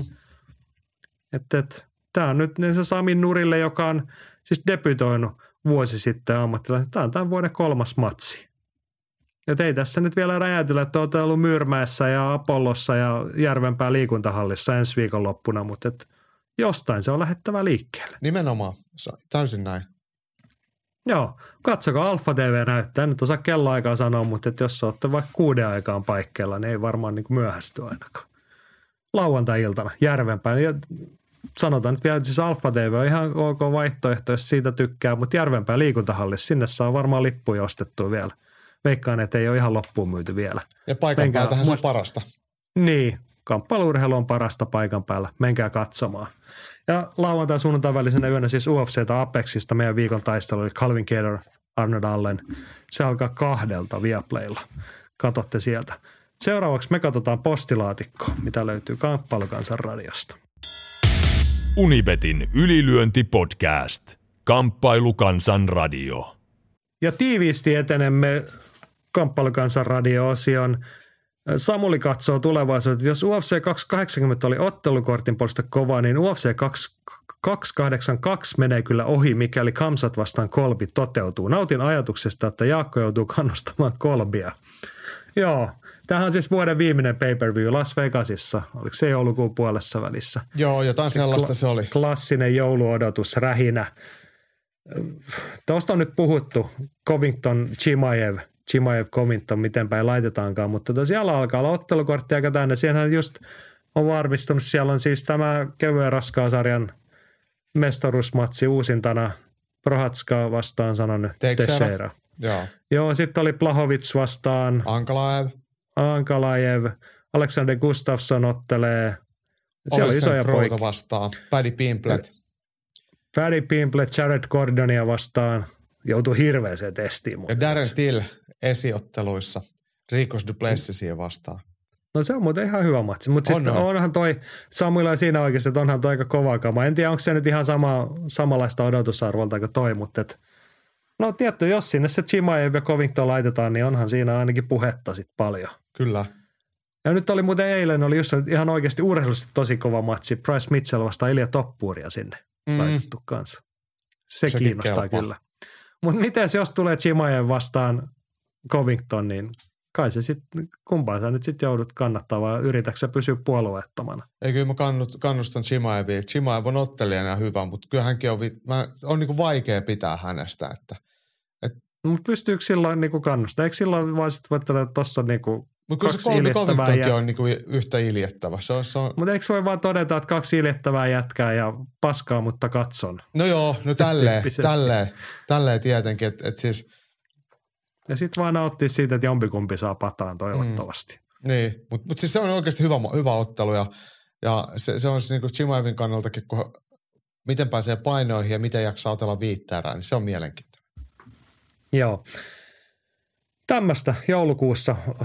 Ollaan nyt näiden mörköjen kanssa vähän varovaisia, että uskomme sitten, kun se ottelukortti on kasas ja viikko tuloillaan ja kaikki on terveenä ja matsit vielä on siellä. Mä luulen, että toi Chimaev Covington, niin mä oon vähän skeptinen, että onnistuuko se tässä nyt alle kahdessa kuukaudessa En viedä sitä hommaa maaliin. En mäkään usko. Että toi on- ehkä toden, kun se on aika valmiin oloinen toi ottelukortti, että, että jospa se olisi sit siellä joskus helmi-maaliskuussa jonkun toisen iso illan vetonaulana Just näin. tollainen. Sitten on hei, kun meillä oli vähän laihemman puolesta postia, siirsin tänne. Olli Santalahti pisti kysymys liittyen tuohon omaan, tai oletan, että tämä nyt liittyy hänen viime viikon kokemuksiinsa. Olli pisti tämmöisen pohdiskelevan kysymyksen, että mikä mättää isojen organisaatioiden tuomaritoiminnassa ja miksi urheilija yksilönä on niin heikoilla? Pitäisikö vaan olla jonkin sortin liitto tukemassa? Haluatko vastata vai luenko kommentteja tähän ensin? Kyllä mä voisin vähän tuohon vastaa, että et, et isojen organisaation tuomaritoiminta, niin kun ei ole mitään semmoista kriteeriä oikeasti, että ketä siellä saa tuomaroida, eikä mitään semmoista niin kuin selkeää linjaa. Et tuomarit tulee sinne, ket- ketä, ketä nyt sattuu olemaan käytettävissä. Ja sitten myös tuomaritkin tanssii sitä tanssia, mitä maksajat haluaa. Että kyllä he ymmärtää, että jos he haluaa vaikka Breivissä tuomaroida ja saada siitä rahaa, niin, niin heidän kannattaa tuomaroida niin, että maksaja on tyytyväinen. Että ei tämä homma ei ole mitenkään hirveän puolueetonta. En sano, että tuomarit olisi kaikki lahjottuja, mutta, mutta silleen niin kuin tiukoissa asioissa niin se mielipide voi vähän, vähän kääntyä sitten jompaa kumpaan suuntaan. Ja, niin, ja, ja voidaan varmaan silleen suhteellisen turvallisin mielin sanoa, että se ei ole aina ihan aukoton se systeemi ja kaikenlaista sattuu. Että niin kuin.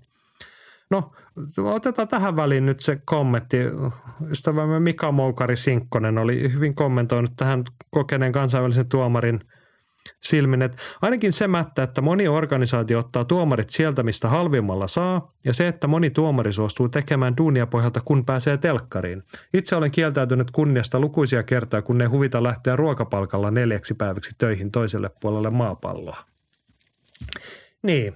Ja on se sitten iso tai pieni tuomariorganisaatio, niin se tuomareiden taso ei kyllä, siitä ei ole kovin paljon sieltä huippualapuolella. Jos ei, en mä tiedä, onko siitä UFCssäkaan aina takuuta, mutta et Mutta on ei se paljon siitä UFC lähtökohtaisesti ihan eri tasosta, mitä monessa muussa paikassa. On, on ja Jenkeissä tietty, kun on nämä sanktioivat elimet, siellä on niin jonkinlainen kontrolli. Että kyllähän mm. sen nyt voi sanoa, että ne samat tuomarit on sitten Bellatorissa ja keskimäärin vähänkään isommissa jenkkiilloissa, niin, niin, niin joku roti säilyy. Ja UFCssä on nyt niin kuin periaatteessa, mutta sitten kun mennään muualle, niin tulee tämän tyyppisiä ongelmia. Ja sitten kyllähän kansainvälinen vapautteluliitto IMMAF niin tekee hyvää työtä sillä, että ne kouluttaa koko ajan tuomareita ja siellä on tuomarilla valiokuntia ja tämmöisiä standardeja yritetään nostamaan, mutta nämä on pienen ja nuoren lajin ongelmia sitten tämä niinku epätasaisuus monissa toimijoissa. Niin ja kyllä siis onhan toi ihan todellinen ongelma toi, mikä on kuvaava, että jos ei niille tuomareille makseta kunnolla. Sille, että mitä ammattituomarille pitäisi vaikka neljän päivän työkeikasta maksaa, niin sitten siellä on joku muu niin. kuin Mika Sinkkosen tasoinen tuomari tai Herb Deanin tasoinen tuomari. Just näin. Et siihen on syysä, miksi he tuomaroi jossain illassa, ei jotkut toiset sitten toilla. Katja Viroinen kommentoi tähän vielä, että onko tällainen pätevä peruste purkaa sopimus kesken, kun tuntuu, että ei he pysty huolehtimaan ottelijansa turvallisuudesta. Toisaalta ymmärrän, jos et halua luopua sopparista, jollaista moni kamppailee havittelee. Niin, tässä tulee se, että kun siis Olli aloitti sen kysymyksessä, että niin kuin isojen organisaatioiden tuomaritoiminnasta, niin olen tehnyt sopimuksen Breivin suuntaan, että okei, on, se on tavallaan niin kuin maailman mittakaavassa ehkä keskisuuri tai sellainen, mutta et ollaan sitten kuitenkin aika kaukana kuitenkin laadullisesti organisaatiotasolla, vaikka niistä oikeasti isoista Näinpä. organisaatioista. Et ne on niitä valintakysymyksiä. Mä niin ymmärrän tuon Katjan kysymyksen tosi hyvin, että se on varmasti ollut sopimus, joka Ollin tilanteessa ollut houkutteleva. Sieltä saa taloudellisesti jonkinlaisen järkevän korvauksen ammattimaisuutta tavoitellen toisin kuin vaikka Suomessa otellessa. Suomessa ei saa ehkä liksaa, mutta sitten voi luottaa siihen, että siellä on moukarit ja muut tutut kotimaiset, ne tuomarit on sitten ainakin niin kuin ryhdikkäitä, eikö Kyllä, niin ja muukin toiminta on aika suora niin, niin, mutta nämä niin tavallaan, niin, nämä on vähän valintakysymyksiä. Niin on. Et niitä tilipäiviä on tarjolla, meet Venäjälle, meet lähi lähdet sitä tai tätä ukkoa vastaan, mutta sieltä voi tulla kaikenlaisia yllätyksiä vastaan ja tuomarit on vain yksi osa sitä. Mm. Joo, kyllä mutta niin, kuin... si- niin sitten tullaan siihen Ollin kysymykseen jälkimmäisen puolesta, että urheilija on yksilönä vähän heikoilla näissä. Näinpä. Enkä usko, että sellaista, me ollaan puhuttu siitä, että pitäisikö UFC-ottelijoilla ammat, olla ammattiyhdistys, joka niin kuin parantaa sen asemaa, mutta ei sellaista ammattiyhdistystä ei sitten olekaan ketään niin kuin alkaisi turvata vaikka tä- tällaisissa tilanteissa. Niin. Su- Suomen poika lähtee lähi ja sitten siellä ei hommat mennytkään, mutta sitten sä oot yksin, sä, minkä verran sulla on paukkuja ja haluaa siihen käyttää sen asian korjaamiseen, niin tuki on vähäistä valitettavasti. Jep. Niin kauan kuin kansainvälinen vapaatteluliitto ei niin kuin korjaa ryhtiä merkittävästi ja alan niin kuin puuttua. Niitä pystyy kasvattaa omaa niin kuin presenssiään. Et, et, mm. Mut, mutta sanotaan näin, että Joo, heillä ei varmasti... ole sellaista statusta niin. tällä hetkellä, niin kuin, että sitä voisi edes tehdä. En tiedä, onko haluakaan sitten niin kuin noihin No varmaan pitkässä vielä. juoksussa voi olla, mutta nyt ei ainakaan vielä. Joo. No niin, mutta haluatko sanoa tuohon jotenkin ydinkysymys, että mikä mättää näiden organisaation tuomaritoiminnassa? Vai oliko toi – Sinkkosen näkemys oli aika tyhjentävä yhdeltä osin ainakin. No on se silleen tyhjentävä, että voidaan sanoa, että siellä ei ole mitään standardia. Toi on niin jatkuvaa arpapeliä, että tuomarit on lähtökohtaisesti ailahtelevia, että, että, että mit, mitä pienempiä promootioita, tai siis tällä niin kuin ei pieni, mutta mut se, se vaan niinku he, heilunta on tollasta ja en sano, että se on oikein, se on ihan paskaa, mutta se on niinku asia, mikä kyllä on tiedossa. Niin, ja se on syytä olla tiedossa, kun sinne menee. Eikä kukaan tietenkään suo, että tollasta niin tapaa, että se haluaa niin tosi kurjaa nähdä ja harmittaa ollenkin puolesta, mutta et, ei, ei tässä hirveän yllättynyt osaa olla mm. tämän, tämän tyyppisistä asioista. No joo, sellaista. Ei siitä asiasta, enempää, tai siitä asiasta enempää sen, kun jossain kohtaa kuullaan, että miten sen protestin suhteen on käynyt, niin ehkä palaamme siihen vielä – Vuorossa vielä viimeisenä Andresin leffakornin. Meillähän on ollut käynnissä tässä pari viikkoa ja top 5 maailman parhaat kamppailudokkarit lista. Vitosen oli Team Foxcatcher, viime viikolla oli YouTubesta löytyy Assault in the Ring. Ja nyt mennään siellä kolme. Siellä on tällainen dokkari kuin Untold. Tämä Untold on sarja, siis siellä dokkarijakso The Deal with Devil, Untold Deal with Devil. Tämä 2021 valmistunut dokkari kertoo Christy Martin nimisestä naisnyrkkeilijästä, josta tuli ensimmäinen naissupertähti nyrkkeilykehissä – Ura näyttää, näytti hyvältä ja valoissa tulevaisuus oli edessä, kunnes avioliiton vaikeat kuviot valmentamiehensä Jim Martinin alkavat kaatamaan kulisseja todenteolla. Tämä Laura Bowsenin ohjaama dokkari on mieletön tarina, mistä en tiennyt yhtään mitään ennen kuin dokkari ilmestyi. Harvoja dokkareita, jossa käydään läpi kaikki mahdolliset tunneskaalat. Todella inspiroiva tarina siitä, että milloinkaan ei pidä antaa periksi. Suosittelen lämpimästi kaikille ja löytyy Netflixistä. Oho, joo. Mä kyllä tiedän Chris Joo. Martin ja tiedän hänen uransa tarinoita kyllä, mutta, mutta en, en ole nähnyt tätä. Joo, mutta ilman muuta kannattaa, kiinnitti huomioon tuosta mainittiin valmentajamies Jim Martin, niin mä tunnen toisen Jim Martin, niin hän on Fate No More ryhtyä alkuperäinen kitaristi. Hieno Okei, mies. Hän, se on eri mies. Tai, eri mies, luultavasti hän ei ole nyrkkeilyvalmentaja ollut missään kohtaa. Mutta hei, pikku top kolmonen tähän vielä perään. No niin. Tämä on niin kuin mielenkiintoinen äh, tulokulma ennen kaikkea. Top kolme tulee siitä, että ESPN 30 for 30 urheiludokkarisarja on ehkä markkinoiden paras, mutta viime vuonna ohjelma, ohjelma sai kilpailijan Netflix Untold-sarjan myötä ja kausia on tullut jo kaksi kappaletta. Tässä top kolme Untold-dokkarit. Ja toi on tosiaan siis ESPNn 30 for 30 No, se on siis semmoinen ei, lähes ikiaikainen brändi. Niitä on tehty todella pitkään. Siellä on todella hienoja urheiludokkareita, myös kamppailuliitteen. Mutta tämä oli tota, mulla kun en aktiivisesti tilaa Netflixiä, niin tämmöinen Untold on mennyt itseltäni ohi. Mutta kannattaa perehtyä. Tässä on siis parhaat Untold-dokkarit Andresin silmi. Kolmasena Untold Malice at the Palace. Vuonna 2004 käytiin mitään sanomaton korisottelu Indiana Pacersin ja Detroit Pistonsin välille, joka päättyi jäätävään joukkomyllyn, jossa jaettiin ihan kunnon tuomioita. Tämä kertoo siis siitä. No niin. Tuossa ihan toi kuulostaa hyvältä vapaattoijalta, Malice at the Palace. Niin, Rumble in the Jungle tyylinen. Oli just niin. sanomassa samaa. Kakkosena Untold Operation Flagrant Foul. Tämä uskomaton tarina kertoo Tim Donahin nimisestä NBA-tuomarista, jolla on hirveä uhkapeliongelma ja ei aikaakaan, kun Tim alkaa pelaamaan rahaa omista otteluista. Se on hyvä, ettei tässä kerrota sen enemmän, koska toi, niin kuin kaikki voi päätellä, että aika värikäs story tulossa. Toi on todella mielenkiintoinen. Aihe kyllä kiinnostaisi. Joo. Ja sitten ykkösenä Untold Crimes and Penalties. Tiesittekö, että Tony Sopranon hahmo perustuu lyhyesti tosihahmon nimeltä James Galante? Ukko pyöritti käytännössä koko New Jerseyn alamaailmaa. Tyyppi osti sitten pojalleen jääkiekkojoukkueen ja totta kai virkavaltakin alkaa asiasta kiinnostumaan. Katsokaa Untold-sarja läpi. Täysmittaisia dokkareita, aivan mielettömiä tarinoita. Suosittelen. Loistavaa. Oletko katsonut näitä tai en meinaatko en katsoa? Ole, mutta kyllä mua kiinnostaa kyllä niin toi – toi tota, tuomarihomma, toi Operation Flagrant Fall, se ehdottomasti, aihe kyllä kiinnostaa. Joo, ja siis tämä viimeinen, tämä James Galantti, niin tästähän on tehty ihan erillinen. En muista, oliko sekin Netflixin to- dokkari, mutta tämä Galantti ja kaverinsa, he ostivat tämmöisen joukkueen kuin Danbury Trashers.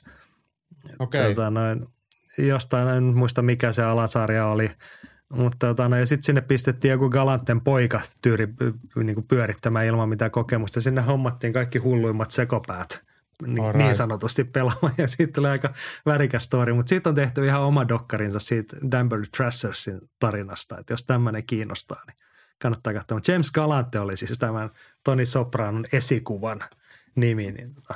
Netflixistä Untold-sarja. Tämä oli taas mielenkiintoista sivistystä. Itseltä mennyt tosiaan ohi, niin – Ehkä täytyy ottaa tämmöinen tarkastelu. Kyllä. Tällaista tällä kertaa. Oikein mukavaa, kun olet viettänyt aikaa kanssamme ja kuunnellut Unibetin ylilöintipodcastia. Kuten todettu, Twitch-tili pistettiin jäähylle, ei ole kisastudioita eikä muuta luvassa, mutta ensi viikolla varmasti podcastia taas. Siihen asti pitäkää itsestänne huolta ja voikaa hyvin.